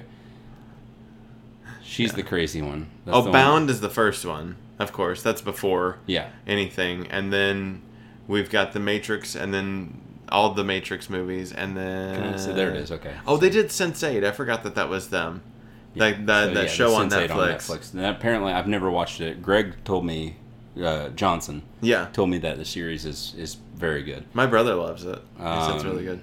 Yeah, Jupiter Ascending, Cloud Atlas, Speed Racer. Racer. yeah. Oh, I- V for Vendetta. There's I a lot of people that had uh, a couple of people that I watch uh, on YouTube that Yeah. talk about like they really liked that version of Speed Racer as far as the movie. It goes. got such shit when it came It did, out. but apparently, like it holds up really well, and a lot of people say it's really good. And that, Emile Matt- Hirsch Uh, yeah, the- and Matthew Fox is the Racer X in it, like the Okay. villain person, but he ends up kind of being good. yeah, Um, yeah, V for Vendetta, I fucking adore. yeah, that's good time. That was a really good. uh, They've just they've had a solid list. I'm Yeah. gonna say that if I went back and I watched Jupiter Ascending, it probably is a halfway decent movie, Oh, and people just gave it fucking flack. Yeah. I never watched Cloud Atlas either. yeah, I'm sure. That, yeah, I agree with you. I'm sure that they were all really good movies. So part of me thinks like if they did this because I think me and you are both decently decent promoters of Matrix Revolutions and Matrix Reloaded, whereas both of those movies got a lot of flack. Yeah. Like a lot of people will say, which I do agree, the first Matrix movie, proper Matrix, is just you know is the be all end all of Yeah. them. But I thought that the story writing and the concept and where they went with it was still super fucking interesting to me, and I Yeah. like it a lot still. That nothing's- world building. They yeah, had nothing, to do it. nothing is ever going to change that for me personally, but I know a lot of people fell out really hard afterwards. Mm-hmm. So it's That's totally fine. But I feel like taking a fresh new take on it, like we've discussed and stuff like that, and getting the view of a world from potentially a new or a completely different perspective would be really awesome. It can be a Matrix Four or you know Matrix colon something you know, whatever Yeah, new. they already didn't number the other one, so I guess so- you really don't even have to worry about numbering. Yeah, so whatever the next iteration would be, you know, like if they do like the Matrix Rebirth or something Mm-hmm. like that, and it's just a whole new like this is what happened after Neo saved the civilization, and we have new conflict, new characters that we're following. Neo and all of these are basically like ancestors that we've written about years ago, like in like Yeah, lore books, shit, cool. like things of that Hundreds nature. of years later. Yeah, which would be really cool because it's still like maybe to us, like in the real world, where they where it was such a shit living underneath the cave systems and stuff like that or whatever. Since the robots have fallen and everything, maybe they went back above ground. There's still Earth. Maybe Earth civilization is starting to rebuild and it looks like a hyper, you know, futuristic city, almost like With like robot Blade Runner. dead bodies like everywhere, just like an overgrown. Or maybe they even use like the trees. robots to like build some parts for shit and stuff like that. or like their that. house, like like the way Rey lives in like an old uh, uh, whatever it was Mm-hmm. Yeah. in, in Force Awakens. But say they'll take something like that and make it hyper futuristic, kind of like a Blade Runner in a way, or something Yeah. like that. And then when you dip back into the Matrix, it's just like being in like 2020 Yes. or 2020, Still- whatever. it's still It still looks exactly the same. Your your That Matrix cool. looks just like your trees are everywhere and stuff, but your city still looks like fucking shit because your atmosphere is still destroyed. And what happened with the sun being blotted out is there, but you've found means to live above the ground now. Yes. You're you're because they that's why they went underground in the first place. Mm-hmm. You found means to live above ground. The robots aren't a threat anymore, or are they? Maybe Mm-hmm. they come back, you know. And Yeah. then eventually you get to a point where you see the city, and it's like fucking flying vehicles and shit like that. Like not the, the regular old ships, but they have like flying like Cloud City car type things Yeah. and stuff that looks like advertising's out now and stuff. And it's it's more of a populace versus than just the small group or cults of groups that are together underground trying to survive. And if you- they've now like th- flourished. They discover the Matrix again, like they uncover the Matrix. Yeah. Mm-hmm. And there's not been an architect for it, so it is built Yeah. exactly like 2019, but we're in like 3000 whatever. Yeah. And like so, and then you find so- like these ancient archives or something like this, like weird Yeah. computer thing that has like the story of Neo, the One, and it like is written from like the Oracle's perspective since she's still Mm-hmm. Yeah. Mm-hmm. alive at that time. After everything's said and done, and she wins, and the Oracle writes the tales of the Neo and and and Morpheus and all of them, and how everybody kind of coalesced in that world and how it was Yes. built, and then maybe somebody eventually is like, maybe we could find a way to do this. Maybe I could be like Neo. Maybe I could learn kung fu. they they figure out how to enter the Matrix. yes, that'd be cool. I like it. You got our last uh, bit of news to close us up on this. Uh, E3's coming up. Uh, from the time that this episode releases, we'll be looking at right around eight days away from the start of E3 festivities. Um, of course, once everything is out and we record again past, you know, post E3, we'll have a E3 wrap up show to kind of, or at least a big chunk of the episode, we'll be talking about E3 and games that have been coming out. But um, as of right now, there have been uh, a lot of games that have been greenlit as far as like ones that we know for sure we're going to see, and then uh, a list of games that have been heavily rumored to be shown. Um, most of which are of the games that we know we see we've we've seen about last year or we've heard from hearsay that it's going to be a thing that's out um, alphabetically even. Uh, a ground, no idea what this is. I don't know. This is a PC, PC game. game. That's it. Uh, to be announced. Anthem. So I'm assuming we're going to get our first big chunks of DLC from this game. like, it Anthem's did, out, it it? did come out. It came out in March, if I'm not mistaken. Um, but yeah, we'll probably see what our first big chunks of DLC will be as far as new storytelling and or new story building and stuff goes to kind of uh, branch out in that world. Because I've not played it yet, but I've heard from people that the story is actually really cool and really rich in it. Uh, very Destiny esque in a way, like a reminder, a lot of reminders of that. Um, Apex Legends, I'm thinking we're going to get more introductions as to what we're going to get from future seasons coming Okay. out from that since they are starting to do seasons kind of like Fortnite has seasons. Um, we'll probably see uh, future seasons, maybe even like a like a season pass or something like that. Maybe they'll just be like instead of paying us like ten dollars every two to three months, just pay us like forty bucks or something, and you'll get a thing for the whole year, and you'll gu- guaranteed to get these characters, and we'll even give you a character today or something like that. Uh, That's very generous of them. Ary and the Secret of Seasons, again, another potential like indie title. I don't know what that is. Uh, Battlefield 5's on here, so we'll probably, of course, see uh, the first big chunk of DLC and stuff that's going to be coming down the pike for that. Uh, there's a game called Bear With Me, but spelled bear as in like the animal. Rar. Bear With Me, The Lost Robots. Uh, not sure what that is. A PC title again. Bee Simulator. oh boy. So I, I'm sure that there's going to be hours of fun in Bee Simulator. I can't wait to pollinate some stamens, if you know what I mean. Oh God. Uh, some updates for Black Desert Online that just got a port to Xbox One uh, not too long ago, and it is now actually, if you have Game Pass, you can download Black Desert Online for uh, for free with the, with the Game Pass service. Um, it is a uh, MMO in the same vein of like your uh, World of Warcraft and stuff like that. Oh, I see. Um, but it's it's always been a PC only game, and it's been out for I want to say like three or four years, if I'm not if I'm not mistaken. Um, it came out early access, and then they built upon it, released the full version of the game, and then now they've ported a version of it over to Xbox too. Um, I downloaded it. I've, I had it on PC, and I played for a little bit um, before, and it's it's a really solid title. The Black Desert. I, I think I might have explained it maybe on the show before. It has a ton of different character classes. The one I chose to do was the monk because the game doesn't play like a standard MMO. So like in like World of Warcraft, you have like an automatic attack button, kind of almost in a way. Your character will just attack, and then you can do bigger attacks every now and then with buttons that kind of have like a charging timer on them.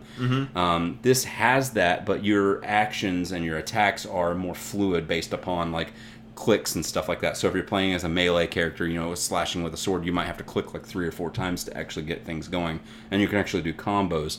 When you play as the monk, they're actually fight with their fists, and your upgrades for like your weapons and stuff are like different things to go on your hands, like you do like brass knuckle things or whatever. And playing with that character and having to do combos, it was like being in an MMO and also playing Street Fighter at the same time. Nice. It was just a weird mashup of things. And I was like, this is fucking dope. um, That's cool. Borderlands 3 did get announced, so we'll get the official release date and official big trailer for that coming out. That's that's going to be absolutely fucking massive. So will Cyberpunk 2077. I'm assuming we're probably going to get a definitive release date for Cyberpunk and a full big good trailer. Do you think it's coming Um, out for this generation? If not this generation, then it will be a for launch both. title. Uh, both a launch both title and it'll be PS4, PS5. Oh, it'll be an thing. overlapping kind of Yeah. thing. I think it'll be along that side. I, I'm almost positive. I think I remember last year at E3 that they said something to the effect of Cyberpunk will launch for the PlayStation 4, so nobody has to worry about it, kind of a thing. But that makes me also wonder, like, it will launch for the PlayStation 4, But- but, it'll also come out for the new Xbox Yeah. and the PS. It's so. designed for the for that stuff. uh, don't even think. I won't. I don't know what that is. Another probably indie title. Doom Eternal got announced before, uh, so we'll That's get the another. Doom 2, right? Yeah, that, Okay. that's uh, it. Literally is. It looks like it's going to be Doom two because they. It's like uh, the the Doom Marine goes to uh, basically hell on Earth has been unleashed and he's Mm-hmm. back in like a cityscape. This one actually has like uh, one of the guns, like your shotgun or something, has like a grappling thing on it. We've watched the yeah, videos because it that. shows like him grappling from building to building, which just seems fucking fun. Anytime you give me a grappling hook of some kind in. in a game, I'm probably automatically in for whatever reason, just because I automatically think that that mechanic. I always think that mechanic is fun as hell.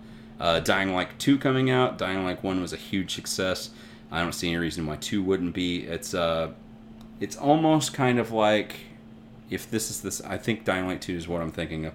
It's in the same vein of it's a first person title, but it's kind of like uh, a Dead Island or one of those kind of games where it's kind of a semi open world map that you're free to explore. Your character does level up. You can uh, you know level up your weapons and stuff, but it's a zombie you know type of uh, invasion type game.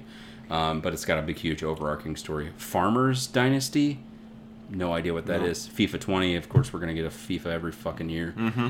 The Fisherman, Fishing Planet. Uh, Halo Infinite, definitely excited to see more We get about released, that. you think? I think we'll probably. I'm guessing, and what I had guessed last year too, if I'm not mistaken, on one of the episodes, I think it will come out this year. I think we'll wow. get it probably a release in fall, sometime in like November.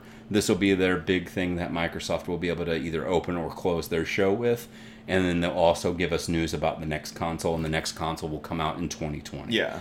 So I think that that's how they're gonna do like a big wrap up kind of a thing. We'll see more information about the new Gears. You know, you'll get your Gears Five, the Pop Funko Gears game because Oh, they're yeah, doing like that's the right. three different I remember ones. you telling me that. And they have, I think, a card based or something like that, like- like three different Gears properties. I'm sure we'll see more from that too, but I think this is going to be their big They got kind to. of a thing. they need for it. They need a win. They really do. They need to win bad. Um, Lost Words Beyond the Page. Sounds cool. Don't know what it is. Madden NFL 20. Yep. Uh, Monster Hunter World Iceborne. Um, Is this DLC? big DLC. Like they're adding a bunch of fucking content to Cool. this, and they're adding in a bunch of replayability for old content to it too. I want to say I think this DLC in and of itself is like thirty or forty bucks because it's Oh, that wow. much shit. Jeez. But every other DLC that they've released, like content wise, is been for free. You can buy like extra skins and stuff like Mm-hmm. that for your characters as cosmetics and different things like that nature. But any other content that they've ever released that's been DLC, just small bits and pieces of new Yeah. monsters and stuff, it's always been free, and they said it will always be free. But this is like adding in a bunch of new shit, so it's probably going to be worth it. This game is that game is ins- insanely fun. Cool. Overpass, I'm gonna say it's probably a racing game. Uh, I'm just making a guess. Uh, paranoia, happiness is mandatory. Don't know what that is either. Mm. Sounds interesting. Uh, Planet Zoo. Yeah, maybe Yeah. it'll be like a like a zoo tycoon, you know, I that hope- kind of like a simulator type of thing. I hope so. Uh, I really- Psychonauts 2 finally getting a fucking release.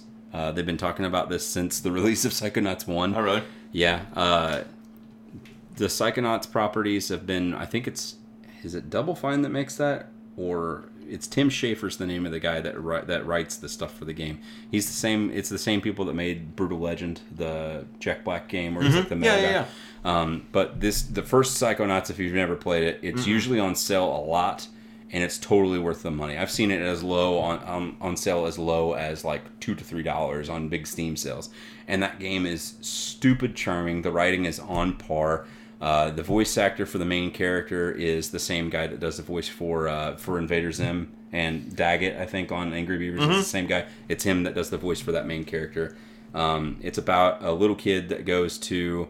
Um, they look like weird little creatures, but it's like a little kid. He goes to this uh, basically like a summer camp for people that potentially have psychic abilities.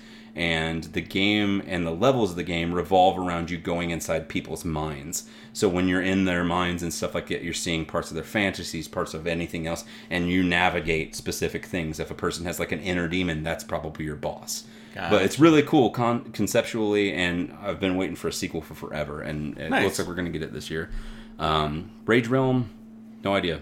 Relic Hunters, The Rift Breakers. Let's go to ones that I actually know. Sims 4, I'm assuming is just going to be another fucking DLC. It's gotta be DLC because Sims 4's been out, right? Yeah. Uh, Trine 4, a new sequel for the Trine uh, Nine Shrine trilogy. I've heard nothing but good things about those games. They're like 2.5D platformers, and they're multiplayer oriented. Like one person's a mage, one person's a hunter, or one person's a warrior, and you work together to actually like you go through the levels, and you can't beat them without having every person in a class to do it kind of a thing like if you're a mage and there's like a giant gap you'll be able to use your staff to like pull this block over to help do something or uh, there's a specific thing where uh, a sword sword has to go through a rock and you turn it like a key kind of a thing or so you have to have the hunter or something there um, Star Wars Jedi Fallen Order Absolutely. Just more gameplay. I'm sure we'll see. I'm assuming I, Yeah. I would I would want I want to see gameplay Game, actual gameplay. Yeah, that's a good point. Seeing it actually be played will be really cool. I would assume we'll probably get Cameron Monaghan out there talking on, yeah. stage at some point in time on one of those panels talking about it.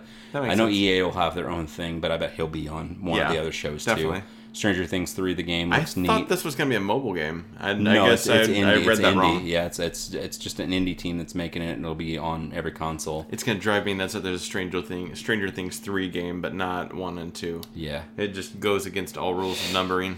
Uh, Super Mario Maker 2, I don't know why it says 515 is the release date because it's not out yet, but When does it release? June. It comes Oh, out okay. soon, but it, it will be. Maybe that was initial, or there was a rumor date of Yeah. 515 before. But uh, yeah, Super Mario Maker 2, it's going to be great. I will probably wait a couple months to pick it up after it's been out, so that way there's a ton more levels on there. Cool. Because that's that's the biggest That's the part. you, you con- you Yeah. consistently always have people generating new, unique levels, and it's never ending fun. You could Yeah. go back to it years from now at this point of release and then get all new content. Um, Trials of Cold Steel 3, I'm not sure what that is. Wasteland Three. It's uh that's like an open world zombie type of game. They've they've I've only ever seen Wasteland Two ever. I I, I don't even know what Wasteland One looks like. Probably a little bit of the same.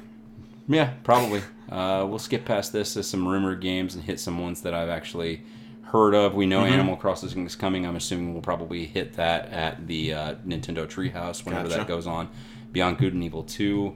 We'll probably see another trailer. I doubt we will see any kind of a release date, though. Uh, that's that's my guess. It's probably going to be this game will be the next Death Stranding. We'll get like four trailers, four different years. years before Yeah. we even hear any kind of a release date. We still don't have a di- release date for Death Stranding. Yeah.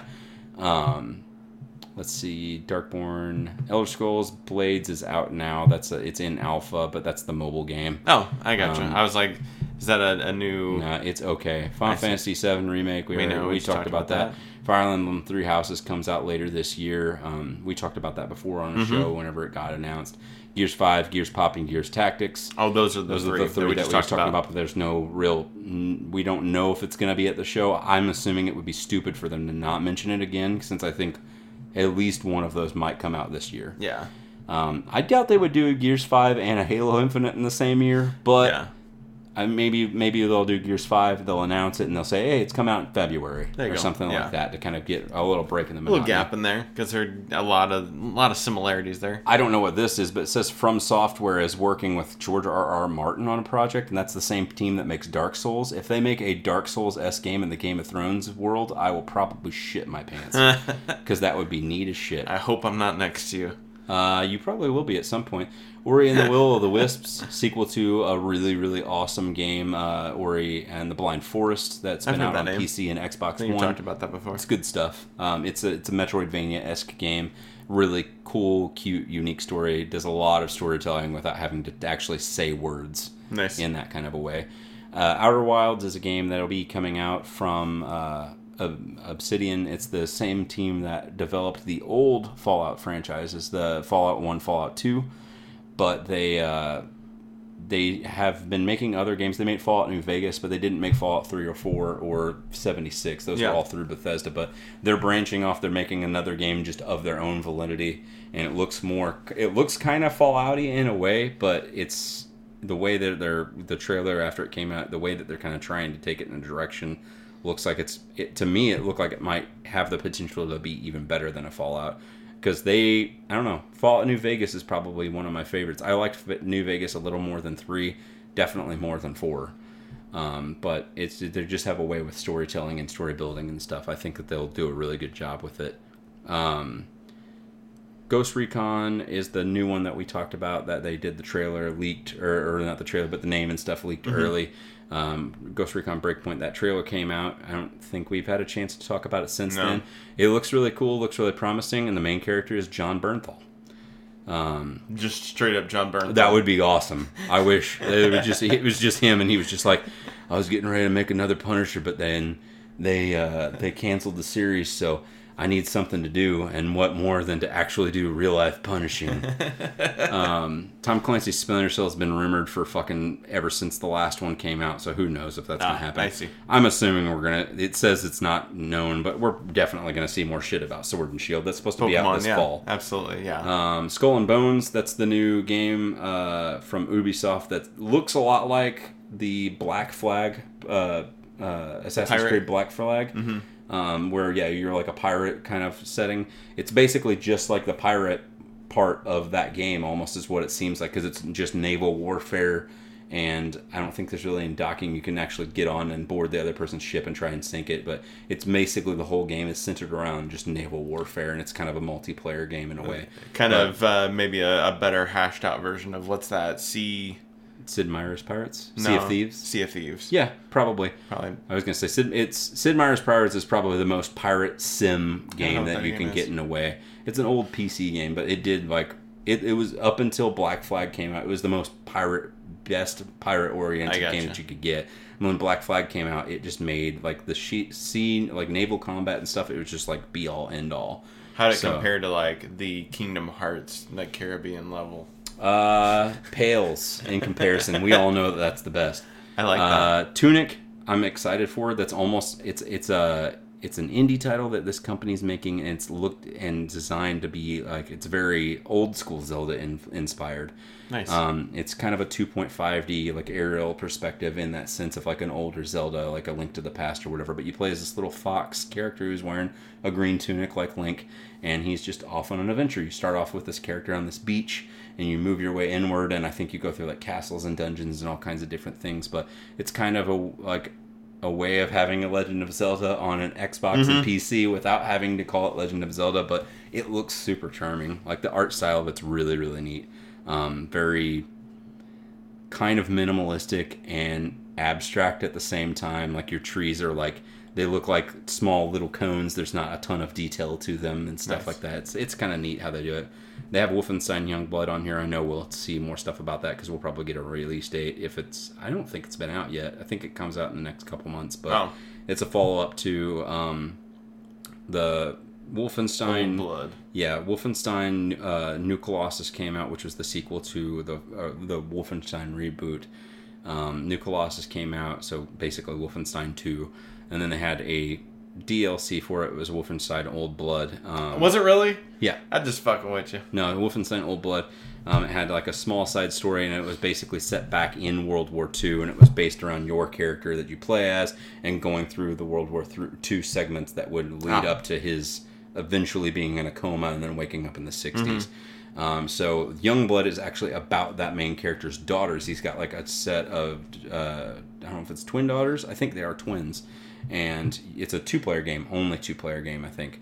Um, and you go through an adventure as his daughter. So this is actually set in the last game took place in like the early 70s, if I'm not mistaken. So the uh, this one takes place I think it's like 20 years later, so sometime in the 90s, mm-hmm. but still kind of like Nazi centric America. And now his daughters are doing the killing and the destruction, trying to bring an end to the Nazis. Cool. Um, but that's a list of uh, all my rumors that went on a little longer probably than expected, but Nice. little little deep deep Uh, dive there for you. You want to kind of go over a couple of uh, different things in our categories that we've consumed, give it a little Yeah. feedback, little uh, review, little micro review on this shit. Um, we'll always we'll start with our different sections, of course, uh, like we always have. So on the game side of things, I've visited a couple of games recently. Uh, one of them just today, the Mario Kart Tour uh, game beta was released. I had no idea the beta was out, and then he showed me a uh, a level him uh, play, Yeah. him playing through a match real quick. Yeah, and, uh, and so I I got I was at lunch today and I got my email that was like you've been oh well I guess a couple days ago I got the email that I've been pre-selected to be part of that beta or whatever I don't know I signed up whatever um, but downloaded it was able to play through the tutorial um, it's a, it's a neat little game uh, it's all one-handed you're playing um, you play with your thumb and it kind of steers through um, you go you know left right obviously um, and the levels are very much just a Mario Kart levels, but on your mobile phone. Um, it looks like you're playing with people across the world, uh, if you will, um, in a kind of a, a head-to-head versus co-op, whatever you call that. I don't know. I don't know games, um, but you. It's Uh, multiplayer. I mean, it's, it's uh, yeah, just multiplayer. When wouldn't you- be co-op. I mean, you're not working with them. true. You're Good. going against all of them. because So co-op stands for cooperative. yes, it and they were not being cooperative. They with were not. They were trying to murder me you. with blue turtle shells and stuff. Uh, but you, uh, you know, like I said, you steer with your thumb. Um, when you, You let go of it, it thumb. just goes for goes straight. Like it's not really a gas as much as it is a steer. Um, and then uh, you hit your mystery blocks, and when you do, you you tap the phone to release whatever it is, whether it's a turtle shell or a mushroom or a banana or what have you. Um, so yeah, I, I played the tutorial earlier today, and then I played a, a level like Justin said while we were sitting here just to kind of show him the layout. But it seems like it's going to be cool. Uh, there's an opportunity for microtransactions, I do believe, in there, but I won't be really partaking in that side of things. It's Uh, weird though through the media that they actually added in potential for microtransactions in a closed beta. Yeah, I don't know if there are there. Okay, I I think didn't they probably just people are. I, I heard news of it that there's microtransactions in there, which probably just means that it I just will. thought you were saying about the stars, and I was just like, you can really. I didn't say it out loud. I was personally me in the Yeah. back of my head. I was like, really during closed beta, you can already spend money on buying this. Right. For... No, I think the stars are to progress you through the the levels. So like you have to do so well in the first four in order to advance to the next four, and so on and so forth. Just like you always, I guess, have had to with a Mario Kart game. Um, but yeah, it seems like a really neat thing. I'm I'll definitely get some more time in it and give you guys feedback as it goes on. Um, and then I revisited as per my palm from one of the previous episodes, uh, the Disney Afternoon Collection um, after beating the Ducktales remastered game, and I was like, maybe they'll be a little bit easier. They're not. I, I, I think it's just they they're fun. They look cool. I enjoy playing those games, but it really gets over real quick for me because I I don't do well in those uh, older games, and I think it's just the older game layout. I just I'm not as good at, at that function. I wasn't even you know when Nintendo came out, when Super Nintendo came out, I wasn't good at that. I'm not a good Mega Man person. I'm not Me gaming. yeah. Uh, so you know, I I played them again, gave it another one shot because I said I would on the show, and Remind me, I uh, forgot I was actually going to show you something before we started, but there's an artist that I follow. His name's I think Strictly Cloud or something on on Instagram, and he did a mashup of Rocko with Mega Man. Nice. I just thought that That's funny. I love it. I was just like, I wish he did Prince because I would fucking love to have that. I would have bought two and gave you one. yes, I like that. Um, but yeah, that's those are the kind of gaming I've been up to. Just little little dabbling here and there. Been so busy that I really haven't had a chance to play too many. But what I have been playing, and what is good for being busy, is uh, Yoshi's Crafted World, which was one of my palms as well. And uh, now that I've got it, I've I've dipped into it, and uh, it's been a really good time. That game is really fucking charming. Cool. It's got uh, it's got really fun gameplay mechanics. It feels and plays almost just like Yoshi's Island on Super Nintendo, which makes me happy because that's the kind of Yoshi experience that I would look for more so than anything else. Um, I find myself over and over and over again while I'm playing that game, seeing like little things and catching little things, like the way that they make things look on there. Like you'll see something uh, to the effect of like, oh, well, uh, you're in this underwater level, but you're not actually in the water. There's no water mechanics to it. It's just simulated to make it look like you're under the water. So like the backdrop is like you can see it's like blue felt that looks like it's waves at the top of the Nice. thing and then uh, the crabs are make it up made of like upside down red solo cups with like eyes glued onto them and like little uh, pipe hands, like pipe uh, pipe cleaner Yeah. hands for its claws and stuff like that. And it's just like cute little shit like that that you see. It's in the background. Most of the stuff in the background too is interactive in a way. So if you have like a spare egg or something, you can actually chuck it in the background or the I remember that on the demo. Yeah. Yeah.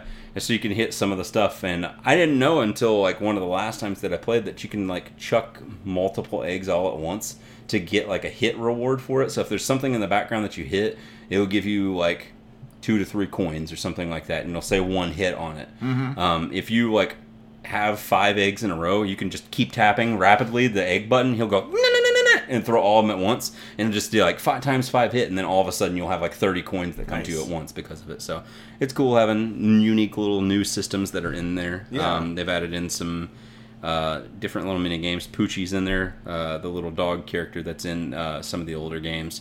Um, and now Poochie has puppies. That's another Aw. gameplay. They have what they call flip side worlds. Yep.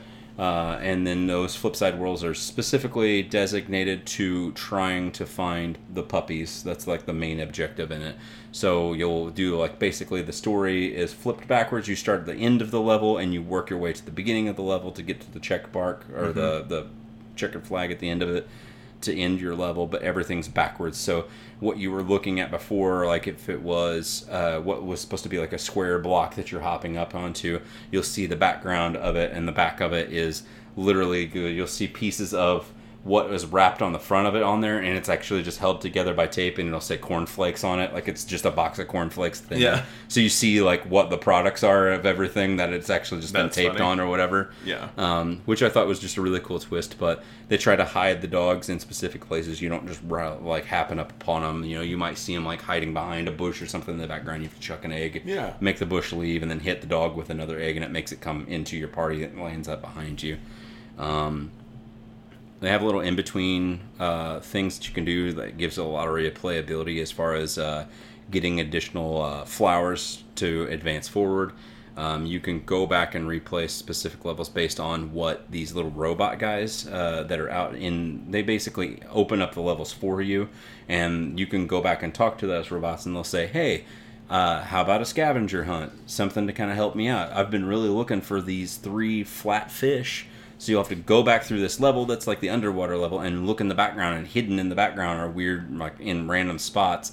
They're not just always out in the open. Are three of these like little flat fish, and once you chuck your eggs at them and you get all three, it actually pops up and it says, "Do you want to finish the level, or would you like to exit now?" Because you've already done it before. Mhm. You just like, "Oh, cool, I'm gonna exit now." You exit now, and he's like, "Cool, here's your reward," and he'll give you one, two, or three like flowers or something like that Yeah. to help you advance. And they do that multiple times. Like I was in one of the beginning worlds, and you, like I talked to the robot. He's like, "Go to this world, the underwater world. Go to the dock level, like the pier level. Okay, go back to the underwater level and look for this thing. Go back to the dock level and look for this." And they keep going back and forth, and eventually they'll have even more things for you as time goes on. But eventually, at the first, once you've done both of those like levels that are in each of the areas, they'll only have so much to talk to you about. But uh, I think I'm probably getting close to halfway through the game. I think I've gone through like five different unique level like designs. Mhm. Each one usually has two to three worlds that you'll explore inside of each of like the levels. So I think I've gone through like five. I might be like right at halfway through. It seems like a ton of content for a game that I didn't expect to have Good. this much content out of. But it's it's a lot been of it's that replayability. Yeah. Just being able to Yeah. go back through the world two and three times. It's been really charming. It's been really fun. Um, I've not done co-op yet. I'm excited to try it. I'm hoping that maybe me and Mandy could play again together to try and experience that.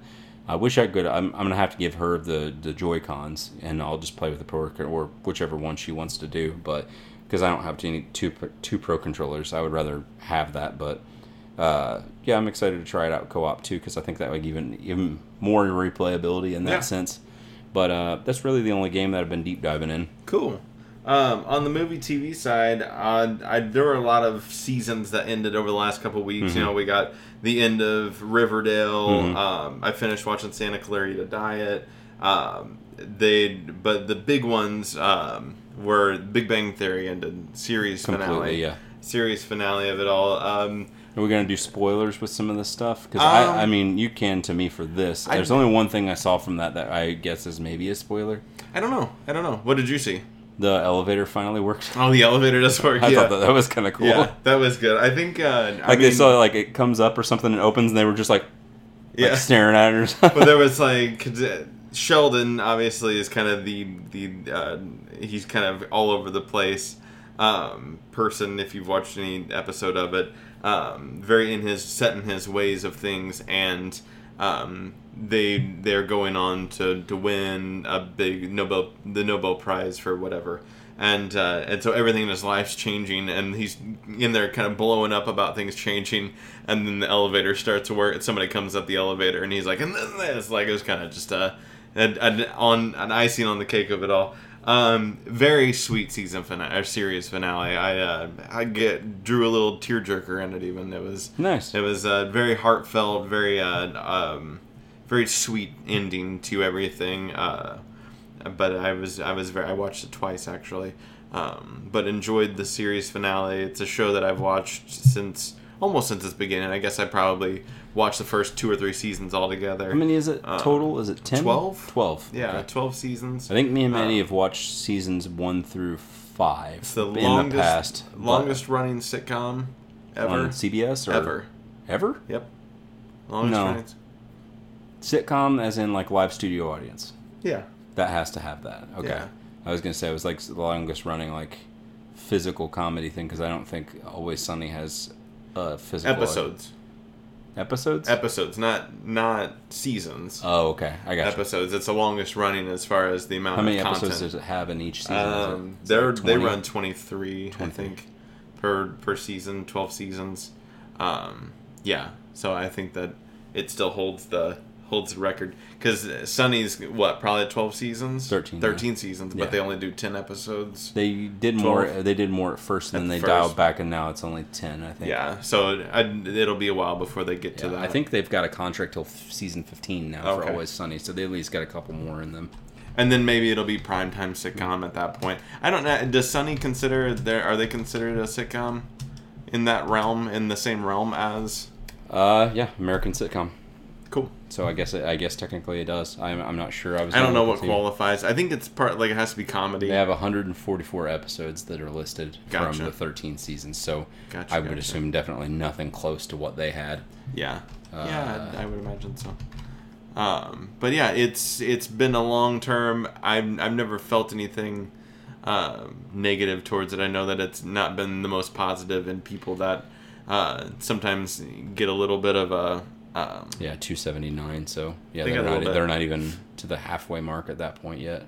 but I've well, they would be at the halfway mark. yeah, I've always I've always really enjoyed this show, and uh, sucks that it's over. Um, maybe they'll do something cool as a spin-off or maybe they'll do a, a reunion type thing somewhere down the road but I, I also enjoy that things wrap up and there's an end to things because then they don't just get old and dry up and uh, aren't enjoyable anymore you know this is one of those half hour shows that i just enjoy to put on and not have to worry about really paying attention to every single thing that happens. It can be kind of a, a, a laid back um, kind of viewing casual viewing and i enjoy that.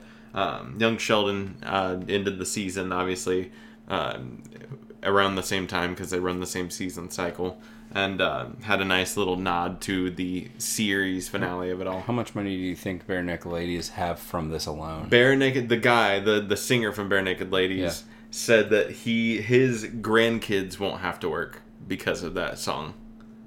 wow. That's how much money he made. He made off of it specifically.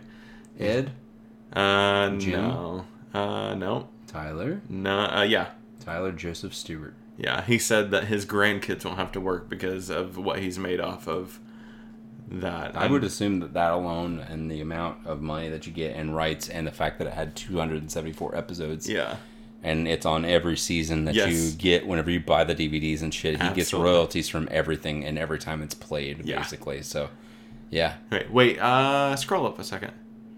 It's a drummer. I, I'm wrong. It's not Tyler Stewart. What's the last guy? Kevin Hearn. Who is the who who is this singer? What is his who, who is he? I thought he was him. Goofy. Is that him. It's him. Oh, there Edward. Robinson. Oh, you were right the first time. I mean, I figured they the usually one. put the top guy that's like the front and center person. Why does the in front man always get all the recognition? Why is, it, why is the front man always in front? And why is he always in front? Um, so that the Big Bang Theory was definitely a, a heartfelt kind of send off, and I will miss it. Um, and then the other thing that finished up that I want to talk about quickly uh, was American Idol. Uh, finished up. We got through another season of uh, of all Who of won? that. Uh, Laine Hardy uh, was the winner of it. Uh, he actually this was his second time. Uh, Oh, that guy. I remember On- that. on See, he's the one who took it all.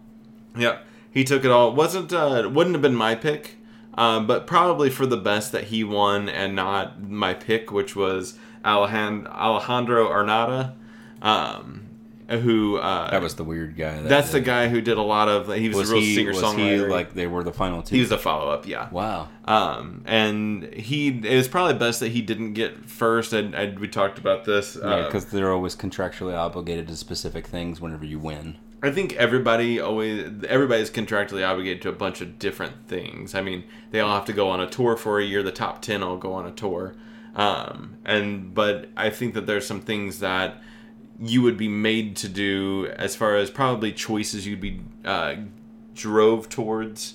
Um, He can he can be, With his record be deal. more the way that he wants to exactly. be in that sense. He'll get to be the artist um, Yeah. that he would he would probably be, and he'll probably do really well at it. And I like from like season two of American Idol. I remember it was like between Clay Aiken and and Ruben Ruben, Studdard, Studdard, yeah. and Ruben one made one album and it didn't sell well at all. Yeah. And then Clay Aiken went on to have like a, a multiple album career that Yeah. sold pretty well for a lot of. Christmas albums. Yeah. Uh, so I, I, I hope Clay's that's, Gay Christmas. I hope that's what we get out of that. Uh, that we'll see more of Alejandro. I don't really care about Laine Hardy. Uh, sure, he. I didn't really think it was that good, and they really hit hard the people that, as far as in they're looking at looks and how your like- stage presence are, is they uh, they like Hardy Laine would be a good porn name. gross. Um, they they really focus on holding a guitar, wearing a guitar, and just playing along to the band without really being guy? part of it. Yeah, um, without really like actually playing along. Like you could tell that that Lane wasn't playing guitar while he was on stage. It was kind of weird. Like that they. He's like a Mexican uh, Hobo Johnson. I don't think so. It just it looks to me. I, I've heard Hobo Johnson. I don't think that they're no, I, no, I just meant like in the looks, the way Uh. that he dresses and stuff like that. It seems like he's very, got that style in the, in that way. I gotcha. Yeah. But yeah, American Idol. What about you on the I don't. I don't even want to. I'm gonna ignore I'll that. keep it brief. Game of Thrones is over. How do you feel about it? I'm sad, but at the same time, Good, I'm glad. Um, it's a pretty been a pretty meh season for me, honestly. The battle sequences and things that happened in like uh, the Long Night episode from season from episode three and, and episode five with the bells. Um, both of those battle sequences were really awesome, visually stunning. It, this whole season, uh, with as far as like cinematography is concerned, and as far as just visual direction in general, has been fucking outstanding. Like some of the best shit I've even seen above even movies. Like some of the shit that you see like visually was better than some of the shit I seen in Avengers. Wow. Like it, it's it's beautiful and it's really well done. The writing has been pretty meh this season. That's the thing that's not been getting me, and a lot of people have been shitting on it. They said that like uh, David Benioff, David Weiss have like fucking bastardized the series, and I'm just like, eh, well, you didn't feel that way whenever we went through seasons one through seven. yeah. but you know, I get it. Maybe they just they they had their they have multiple hats on now because apparently they're already working on Star Wars writing wise, and people were saying maybe that kind of hindered toward. But they were already their- done writing before they started the next one. I think it's a studio. Yeah, but then I've heard people say something to the effect of, "Yeah, well, what they were following through with as far as seasons one through seven were the books," and I was like, "No, seasons one through five had to do with the books. From six and on, It's we've had on nothing but independently, and I feel like season six was some of the best story writing we've had so Really? far." And that's, I mean, th- not that the other ones are being dismayed, but I mean, like season three and season six are probably two of my favorite seasons of that show, and I, the writing spoke for itself. That was them. Yeah. That was not directed by him. And the Battle of the Bastards, Yeah. that whole season leading up in season six, leading from Ramsay Bolton and the Jon Snow like big feud that was going to eventually come to a head, that would lead to the Battle of the Bastards in episode nine on that season, was fucking epic. Like that whole story and scope and scale was fucking awesome. And then getting like all these cool little subtle nods and reveals that would eventually lead to what we see and how the game ends out, um, you know, and everything finishes. Um, it was really cool, but it, yeah, some of the fighting does fall flat in season eight. But did I mind it? No, I mean it's it's it's still really good. from an outside point of view, it seems like this is suffering from too short of a season order. Definitely, And- but I mean and that's time, not- it's it's they needed more development. They tried to rush certain characters' stories. Then I mean they could have they could have stood to if they wanted to have a shorter season order because that's what HBO wanted. They could have stood to even just do another season at this point. And it's Well, not that I want so much more. It's just because they they rushed so much of this characters these Yeah. characters development in such a short span of time. It was like, yes, this has been coming to a head with certain characters. I'm just going to say some shit. So, spoilers uh, whenever it comes down to it. Especially with like Daenerys Targaryen, whenever it leads to her character arc ending where it's at, where she basically turns insane and becomes the Mad Queen, and basically we followed around this character that would become like essentially like the biggest villain in the series. Yeah. And we've been following and, and championing all of this entire time. And they did they did give you all of these subtle nods of her character slowly changing and some of her beliefs slowly changing and getting worse and worse. She always cares about the people, but then at the same time, she was like, when I get to Westeros from being in Essos in this other nation, whenever she finally gets to Westeros, because from mm-hmm. seasons like one through seven or one through six up until you get to seven, she is still trying to get to the main fucking continent. In season seven, that's how it starts. She's literally beaching on Westeros. That's how the whole season mm-hmm. started. And she finds her ancestral home of Dragonstone that is empty at this point in mm-hmm. time. And she gets to like retake it over, and that's her castle now. Um, from that point on, you see like her character slowly changing. She cares all about the people, about freeing these slaves, about caring for these people. But then she gets to the points where she's like, I'm going to murder all of these slave holders, slave people, and never give them another chance because they don't deserve to exist. All these other people there. I'm going to take back cities in Westeros if people don't listen to me with fire and blood because I'm the rightful heir and I need to save these people because they do not deserve to be under tyrannical rule from people that don't know how to rule a nation kind of a thing and then it gets that you are you know you get that she's getting in that direction but then we get to season ep- or we get to eight and everything seems okay at first. You can see she's starting to kind of tinge with her character but then you get to episodes four and five and then it's just like this arc that she has of her becoming the mad queen just was just like all right we're kind of coasting we're in the middle ground now. Episode four starts and it's just like holy shit she's the mad queen. All of a sudden it just yeah fast way faster than it needs to. We could have had way more story building there.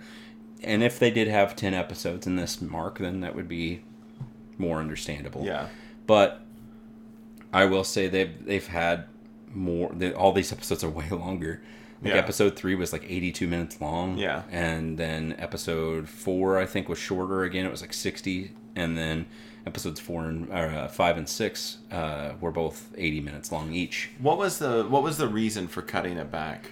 uh, it was something to do with production time. It's something that HBO wanted them to do. I think they they they were trying to push for a ten episode season like normal, but they also wanted to sell the story as fast as possible to wrap it up. So they were going to ask for longer times for each episode and do something effective like we're going to do eight episodes this season, and we're going to do each of these eight episodes being like eighty minutes each. And they were just like, hold on we can't do this. You're going to have to find a way to condense this down or something like that. And then they were like, okay, well, the first couple episodes will just be like 56 minutes, and this Mm-hmm. one will be fucking 82, and then this one will be 59, and these two will be 80, and then we'll just have to try to do our best to stretch it in there. Yeah. If they had more time, yes, it would have flushed out a little bit better. There's some a lot of loose ends for specific characters, different things that you'd seen throughout the series that they never tied up at all. But you see that a lot in series. Yeah, Like, they of leave course. it open That's for that's, something. that's that's just how it is. But Especially when they're talking about spin-offs and stuff so Yeah. much. So it, it's cool. Um, it, it- the series ended. Um, to me, I think the first chunk of like the very last episode was pretty okay, but then the ending of it and kind of seeing the resolution of where we were going with a lot of these characters was really neat. Um, again, spoilers whenever you bleed into it or whenever you get into it, though, you see Daenerys has completely obliterated King's Landing at this point um, wiped every other major character that's in there and all the civilians off the map. Like millions of people have died now, um, all under dragon fire. Um, Danny's there with her armies, and she's basically talking about how this is going to be the way that we're going to take over the world again. If all the seven kingdoms, the rest of the kingdoms in Westeros, are not going to listen, we will win with fire and blood. Damn. And you're just like Jon staring at her, being like, "Man, my bitch is crazy." I need to do something about this. So then Tyrion comes up and he does the whole like I'm not gonna he's he's her the hand to the king like the like the right hand to the king or queen in the mm-hmm. sense. Takes off his pin that is like the hand pin and it says like I'm not gonna do this anymore. I can't stand by while you kill millions of innocent lives if one person's nation says that they're not going to listen to what you have to say. And she basically like sends him to jail for treason. Jon comes up and she's getting close to about to sitting on the Iron Throne, which is the first time that she's seen it, first time she's ever going to get to sit on it or anything like that. And Jon turns around and they have this big epic speech and they're talking, they're about to kiss, and he says, You know, you're my queen and stuff like that. And Jon kills her, stabs her right in the chest, and she's dead. And then they do uh, the old switcheroo, and Jon's in jail and Tyrion's out, and they're like, well, we need to figure out what we're going to do because she obviously deserved it because she's batshit crazy. All of her troops are like, all right, well, we're going to go back home. We're going to go to Essos again and not be in Westeros because this place is bullshit and Our Lady's dead. And then they're like, somebody has to be king. And then they all agree on Jon's brother, Brandon, the one who's in the wheelchair, to be the king of the six kingdoms. He's been because sitting down this whole time. because the uh, the North is going to secede from them. It's going to be not a seventh section of the kingdom. They're going to be their own. And Jon's punishment for it is to get banished to being uh, on the wall or north of the wall where the Night's Watch used to be. And which is kind of a cool ending for him because most of the wildlings and the North folk that are up there were all following him like he's the king of the North uh, before. Oh. So now it's basically like he gets to That's be his- king of the North. kingdom. It's his people again, and he gets to be north of the wall. And with all these people, he gets to be with his friend Tormund, that's now north of the wall with him, and back with his direwolf Ghost, who is also still north of the wall now. And it's like he's kind of bittersweet in that way that yes, it's a punishment for life, but at the same time, he gets to be with his people and be back in the north where he probably wanted to be in the first place because Jon Snow is the rightful heir to the king as a king of the throne, but he never wanted to be king to begin with. Yeah. So it all worked out that way. It's a very bittersweet ending. Cool. Well, and and it sucks that you that the writers are getting a lot of flack for a, a, a situation like that when clearly they weren't the only ones making a decision like that, and probably if it was if it was up to them, they wouldn't have made a decision like that. No, I think that they. They I did the think, best I with think what they that were um, given. maybe that there was a certain bit of it that probably would have been partially their fault. Maybe they just were getting like a little bit lazier with their writing and were just like, "Come on, let's finish this up, guys." But to a certain extent, a big chunk of that was because HBO would not give a lot them the of time of day there. too. Yeah, Yeah. there's a lot of people bossing a lot of people around, and I think a lot of people would keep saying like "fuck D and D," you know, David and David. Yeah. But I just I'm like, nah, I mean, they've wrote so many good. They've done ser- good, They've yeah. done a lot of good up until just now. It's like I would not give them flack, and a lot of people are saying that now, like they're looking down on Star Wars for the old Republic God, series, yeah. saying like they're gonna do fucking garbage for this. I'm just like, I'm thinking they're gonna get paid a little bit more by Disney than what they were even by HBO at this point to write these movies, and they are quality writers. I think they can write three movies worth of scripts pretty good. Yeah. I mean, It's it's wild how I mean it's the internet. It's the three people on the internet who have a voice that something fucking sucks and uh, Yeah, but then those three people branch out, and somebody's like, "Yeah, that did suck," and then it just turns into a fucking mass mob because somebody like we'll be the force to that. stop it. We're gonna be the the line in the sand to say no, not on my watch, you trolls. And uh, what's the what's that thing that they do and they they put a, a list online where they sign their names? petition. Yeah, those petitions need to go away too.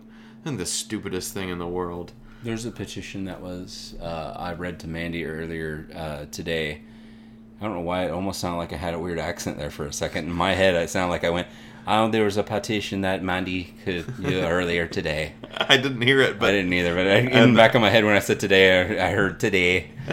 Uh, to uh, that almost, I think fifty-five thousand people have signed, and their their petition goal is seventy-five thousand. And if it gets hit to seventy-five thousand, it's enough signatures to actually get to the desk of Donald Trump.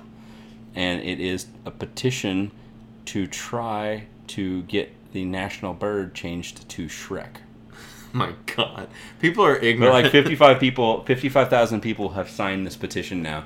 And seriously, when it gets to 75, that's enough for them to actually get it sent into President Trump and it will reach his desk for him to have to write it to get sent to Congress or whatever or veto it or whatever, you know what I mean? Yeah. But he'll it'll actually cross his desk if another what, 20,000 people sign this?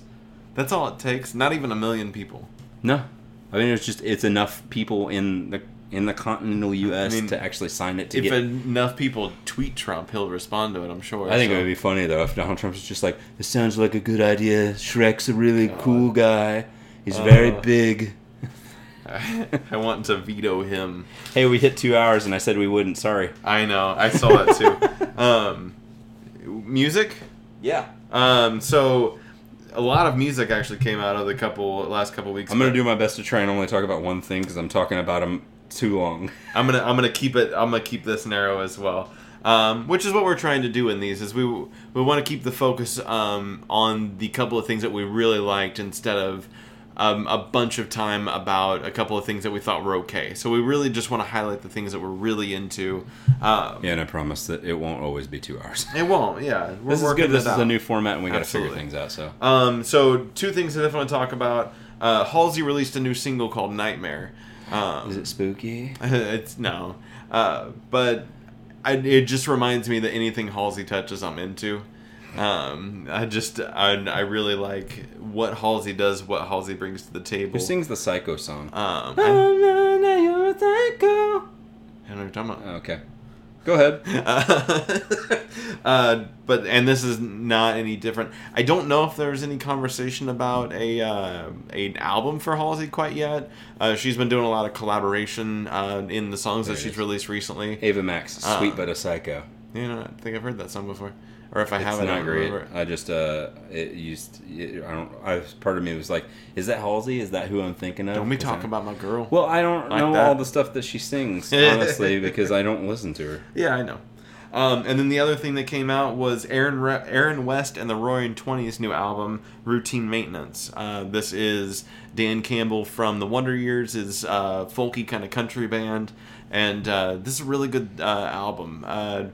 Any if you've listened to anything that Dan Campbell's ever written, um, vocally, like just his written word, spoken word, or if you will, is so detailed and he paints a picture um, with such emotion that is uh, is almost like reading a classic novel. Uh, it's very descript, uh, kind of puts you in that situation, and it seems like a lot of what routine maintenance is dealing with is uh, separation and divorce. Um, the the first album from Aaron West and the Roaring Twenties kind of had a a vibe of um, a relationship ending, being left, and things like that. Um, but then this is kind of putting the cap on it of definite endings, uh, and it he like I say just he paints that that uh, that picture is so descript. Um, if he isn't the one actually going through these, he's even better than uh, than I think he is. Uh, but if you look at going into the Wonder Years side of things, um, the not the last album, but the one before that, I cannot remember off the top of my head. The Wonder Years Uh, is an American comedy series um, set in the late 1960s. yeah, um, but the the album that they wrote. Can you look up uh, the Wonder Years, the bands, uh, for a second for me, real quick? if in case anybody's wondering, if you have Hulu, you can watch The Wonder Years. I don't think just putting the in front of it's going to help you because that's also the name of that show. You got to put band afterwards. I I think. want to. Come on, I'm so lazy. we're after the two. Oh, it's mark. fine. They're either gonna listen or they won't. um, what's the? Can you? I, I want to see the albums. I was gonna go to the down there because it Uh, had discography there, but we'll click on their album. Yeah, No Closer to Heaven is the album that I'm talking about. No Closer to Heaven is uh, is one of those like story albums. Like it it seems like there's yeah, but um, it seems like he's going through some some things.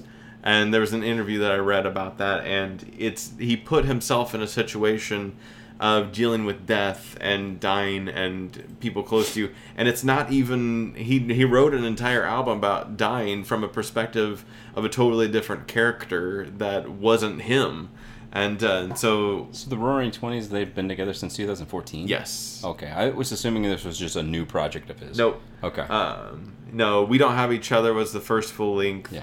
Um, there's a couple of really good songs. The whole album's good, but there's a couple like real standout songs. Routine Maintenance is about the same. There's a couple of real standout songs.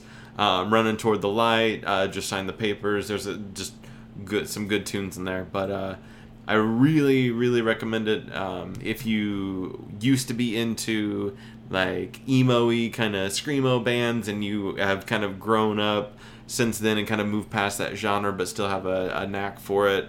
Dan Campbell's got a voice that was that. I mean, that's what the Wonder Years were when they 1st started, um, and then has gotten into like the the folky kind of country side of things, and but still brings that angst and that kind of yelling, screaming kind of uh, emotion to the music. Um, Very cool. it's it's it's great. It's awesome. What you got?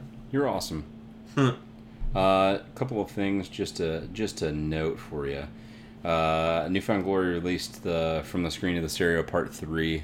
Um, that's their. They always have done this since I think their very first inception was shortly after their very first big album came out.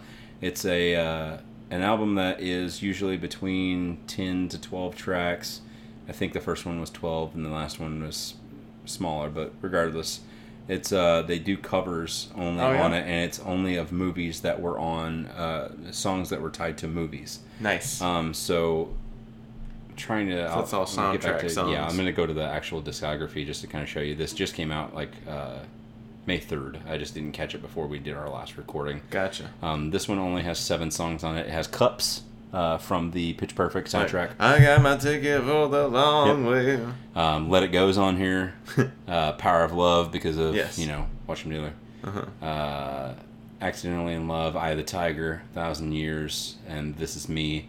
Um, some of the older ones had That's some fun. good stuff on it. Yeah, but they- they've always they've done. This is the third volume that they've done that. I'm trying to see when the first one was. Never- Two thousand. Okay. Because the the two the al- both of the album that album came out in 2000. The album that was the first the self-titled album that Better Off Dead on it that came out just before this one did. Mm-hmm. Gotcha. They released this, and then like months later, they released the from the song or from the screen stereo.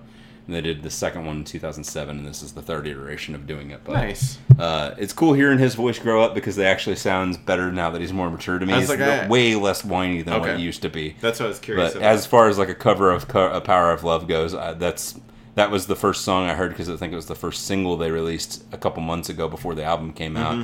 Um, for it, and it's a really good like just dun, ba, don't need money. Dun, dun, dun, dun, dun. It's like straight up, but they just They do, do a it kinda punk, punk punk, a little bit, version yeah. of it. But it's a really neat version of it. Um, and next, another thing was uh, Tyler the Creator.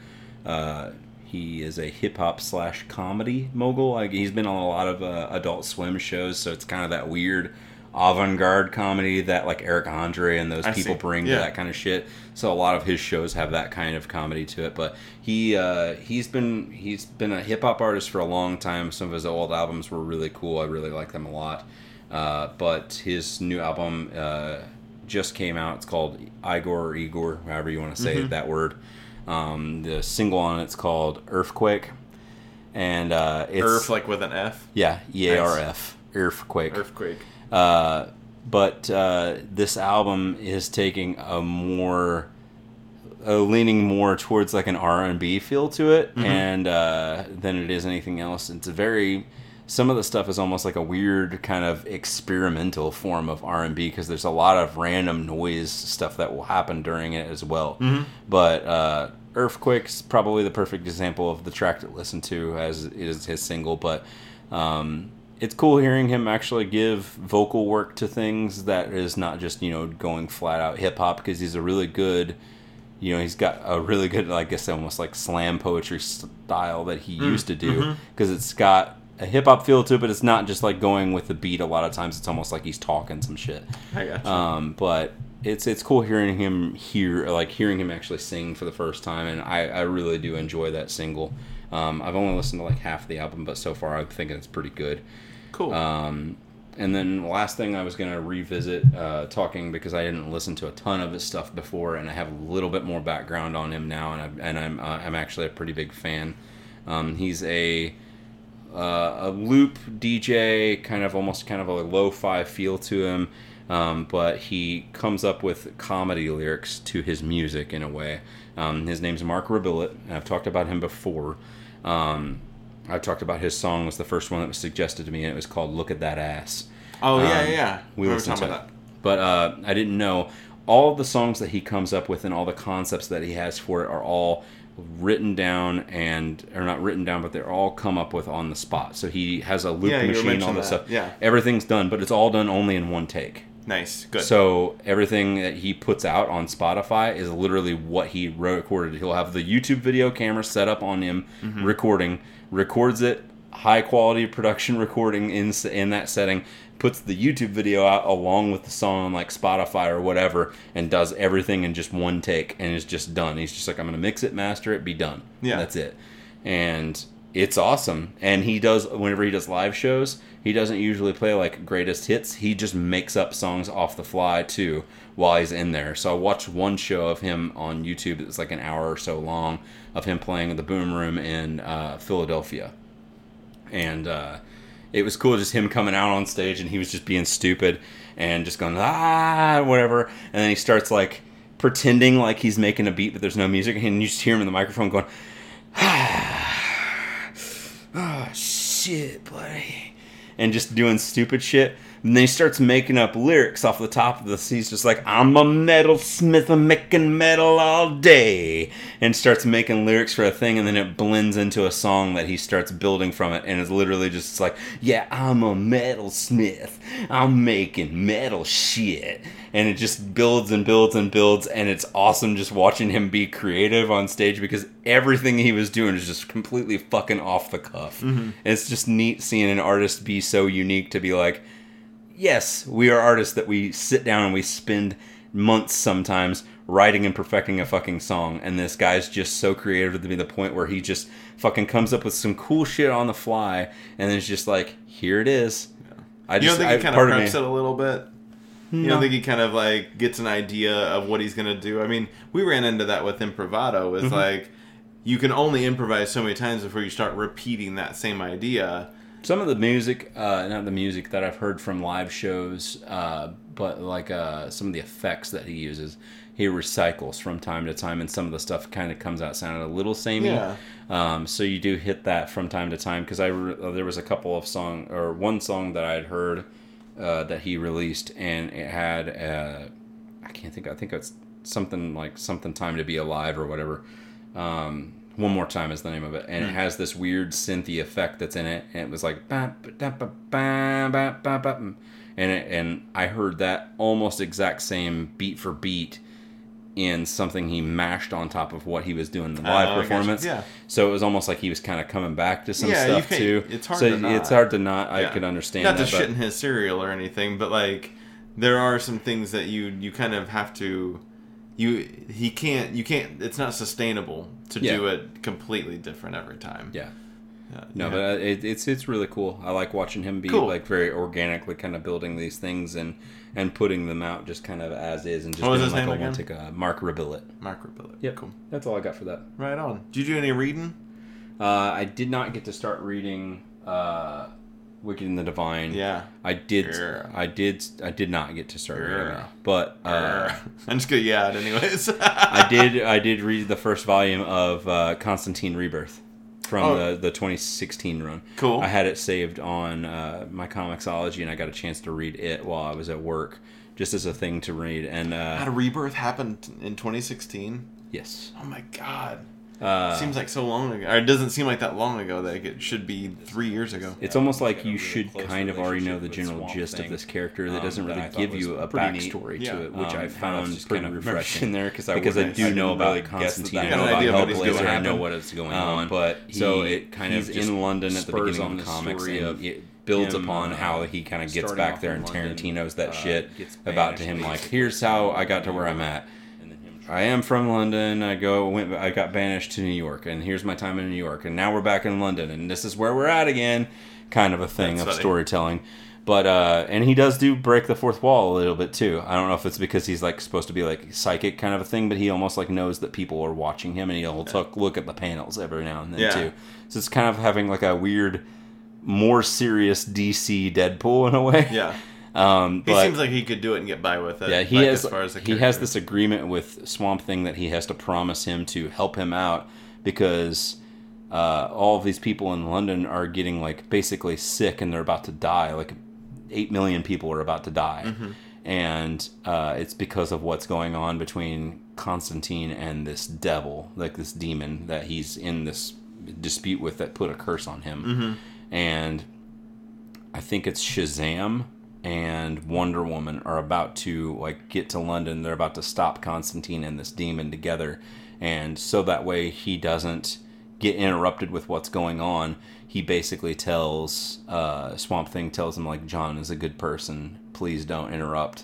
Even though he kind of doesn't like a lot of what John stands for, he's just like John's a good person. This will all work out okay. Plum, please do not go in there and interfere or do anything. It was just really cool seeing like Wonder Woman and Shazam just being like, "I've heard of John Constantine. He's a fucking dope of a of a demon slayer type Yeah. person. We need to go in and stop this. These people are dying." Yeah. and he's just like, "No, he, I've seen. Don't worry about this. I I can vouch for him. He's a great person." That's funny. kind of a thing. Yeah. it was cool seeing that side of the thing, but uh, uh, it goes on and tells a couple of different stories. It's it's almost kind of episodic in a way. Every issue has a tendency to tell one branch of a story arc. They are kind of interconnecting, but it's not a giant continuation. Nice. It's kind of cool. refreshing in the way that I explained that Moon Knight was, and that one time how it has a general consistency of this character, but it, it kind of tells separate stories in a way. It's almost like detective novels. Yeah. Uh, old old detective novels. Absolutely. But uh, that's that's what I got a chance to read. Cool. I haven't had uh, enough. I haven't read enough of something to talk about it quite yet. I've got a couple of different series I'm working on right now, but nothing to really write home about yet. Do you want to kind of dip into our palms? Sure. Um, I I think um, I've got a as I'm going over my notes, I've got a long list of palms of things that I haven't quite knocked out yet. Uh, but something that's caught my eye recently is that the the newest issue of The Walking Dead. Um, The 192. yeah, is is uh, hinting at some upcoming potential upsets within the balance of The Walking Dead, uh, which tells me that I should probably get caught up. Um, about a year and a half um, of issues are sitting on my on my shelf. I think the last Uh, one I actually read was like, I'm gonna say probably like 102 or 103. I'm, Oh, I'm yeah. far behind. You're far behind. but yeah, like two to three years behind. Yeah. But I've got stuff to catch me up, like actual trades. Yeah, But I, I've not got a chance to sit down and read those either. sitting on the individual issues for well, I, I guess probably about like the last stint of it. Yeah, last two years probably almost. It's Yeah. crazy um, how quickly it happens. But Yeah. I need to sit down and kind of catch it up um, and make sure that I'm on the uh, the cutting edge of what's happening on The Walking Dead. So I think that'll be my palm that I'll try to achieve uh, alongside the the game that you recommended to me last episode. Uh, I'm going to try to work more on Yoshi's Crafted World if I can't finish Nice. it up. Uh, I don't know. I'll, You think I'll you'll beat it more- pretty easily? I mean, you said you're halfway. How, It's how not. much- it's not much- a super difficult game. I mean, as long as you're paying attention to what you're doing, it's kind of difficult. It's just like a Mario game. I mean, it's it's difficult to run into something, and it does have some obstacles that you will have to fight through. But I mean, it's it's a it's easily attainable as long as you have common sense enough to get past certain things. How many hours would you say you put into it now already? Uh, I think like six, maybe six or seven. It's probably only going to be like a ten to fifteen hour Yeah, experience. like- truly, if you're wanting to just plow through the story, you could probably do it in ten or less easily. Um, but I'm enjoying going back through You're and doing it, playing a lot of shit. So I could probably put Scavenger train hunts and all that good another good time or two's worth of episodes to talk about it. I want to try and wrap it up, but I might not get a chance to. It just depends on how busy we end yeah, up you getting got a lot going on. but uh, that's definitely something I wanted to touch on. Um, I think I might, even though I've heard nothing but glitchy things about it and stuff, I might end up after this maybe trying to pick up Days Gone on PS4 oh yeah, and checking that out. Um, not I've good heard- reviews so far. well, it's, as it's far the, as- the, the story itself is pretty decent. Uh, gameplay wise, the survival horror aspect of things are pretty neat. But as far as the game itself cohesively is very glitchy. I see. So I think that they're working on bug patches and things of like that to try and make things better. But Mm-hmm. I know it's going to be kind of hard for that team because they're they're already they're working on that stuff, but they're already in development for some other stuff They're on the coming next down the road. already. But they're working on getting that thing some stuff patched out and everything for it. But it's definitely something that I do want to check out, especially since it's a uniquely it's only on PlayStation, so Yeah. it gives me another reason to go back through and pick up the PlayStation again to actually do things. But I think that'll be my palm. Uh, what shows do you have coming up, and where can Uh, they find you? We've got uh, a couple of shows can't get right to do uh, in June. Actually, um, we are going to be at the Tasting Room at Walker's Bluff again on June eighth.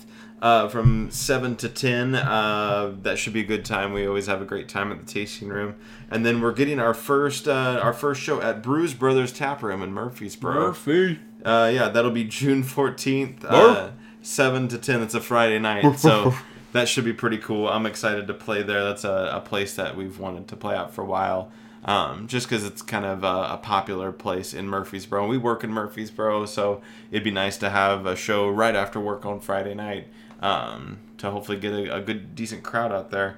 Uh, more shows are coming for the end of June and July, so make sure and check out the Facebook page, facebook.com slash can't get rights, or you can go to my website and see the upcoming events as long as well as blogs and all kinds of cool stuff. Uh, ShaadSchubert.com. That's S H A A D S C H U B E R T.com. And then you can also find me on the social medias Facebook, Twitter, and Instagram at Shaad Schubert. What about you? Mesquite. You can find me at Random Hero XIX on everything Twitter, Instagram, Snapchat, Facebook. Get at me. Uh, pretty soon, we're going to be doing more uh, episodes that will incorporate listeners. I think I've already Yeah. got uh, I've got three people now that have talked to me uh, about wanting to be either on full episodes or just segments. Some Cool. people don't want to be on the whole episode; they just want to talk about a couple of things um, that are what they've been playing and stuff to be on segments and things. Uh, so we'll be having that coming down the road, and like I discussed, probably next time we actually sit down to record the second episode, we're going to be doing uh, a Facebook Live version. So we will be recording the episode live. We will be open uh, as far as chat goes, talking to you guys live too. So uh, we'll probably just be pushing that through my personal Facebook. So it'll be facebook.com slash random hero XIX. It'll be streaming live on there. Um, you can get at me on there. We'll chat with us live while we're discussing. Uh, we talked about at one point in time doing some kind of uh, almost like a Yahoo Answers esque segment thing, and I kind of wanted to bring that up briefly. Um, so we want you guys to have whether it be real life problems, funny problems, anything like that that you've got that we can kind of give you advice for. So instead of having us read things through Yahoo Answers, we will be your answers for your uh, questions. We'll be your psychiatrists. for the time being, we will be psychiatrists. So Psychiatrist. she'll get a psychiatrist. I feel, I feel New Zealand psychiatrist. You do. A very good chord. G is also good too. E is a very good chord. G is also good too. I used D on special occasions. E is a very good chord. E is a very good chord. E is a E is a one, two, three, and a E is a very good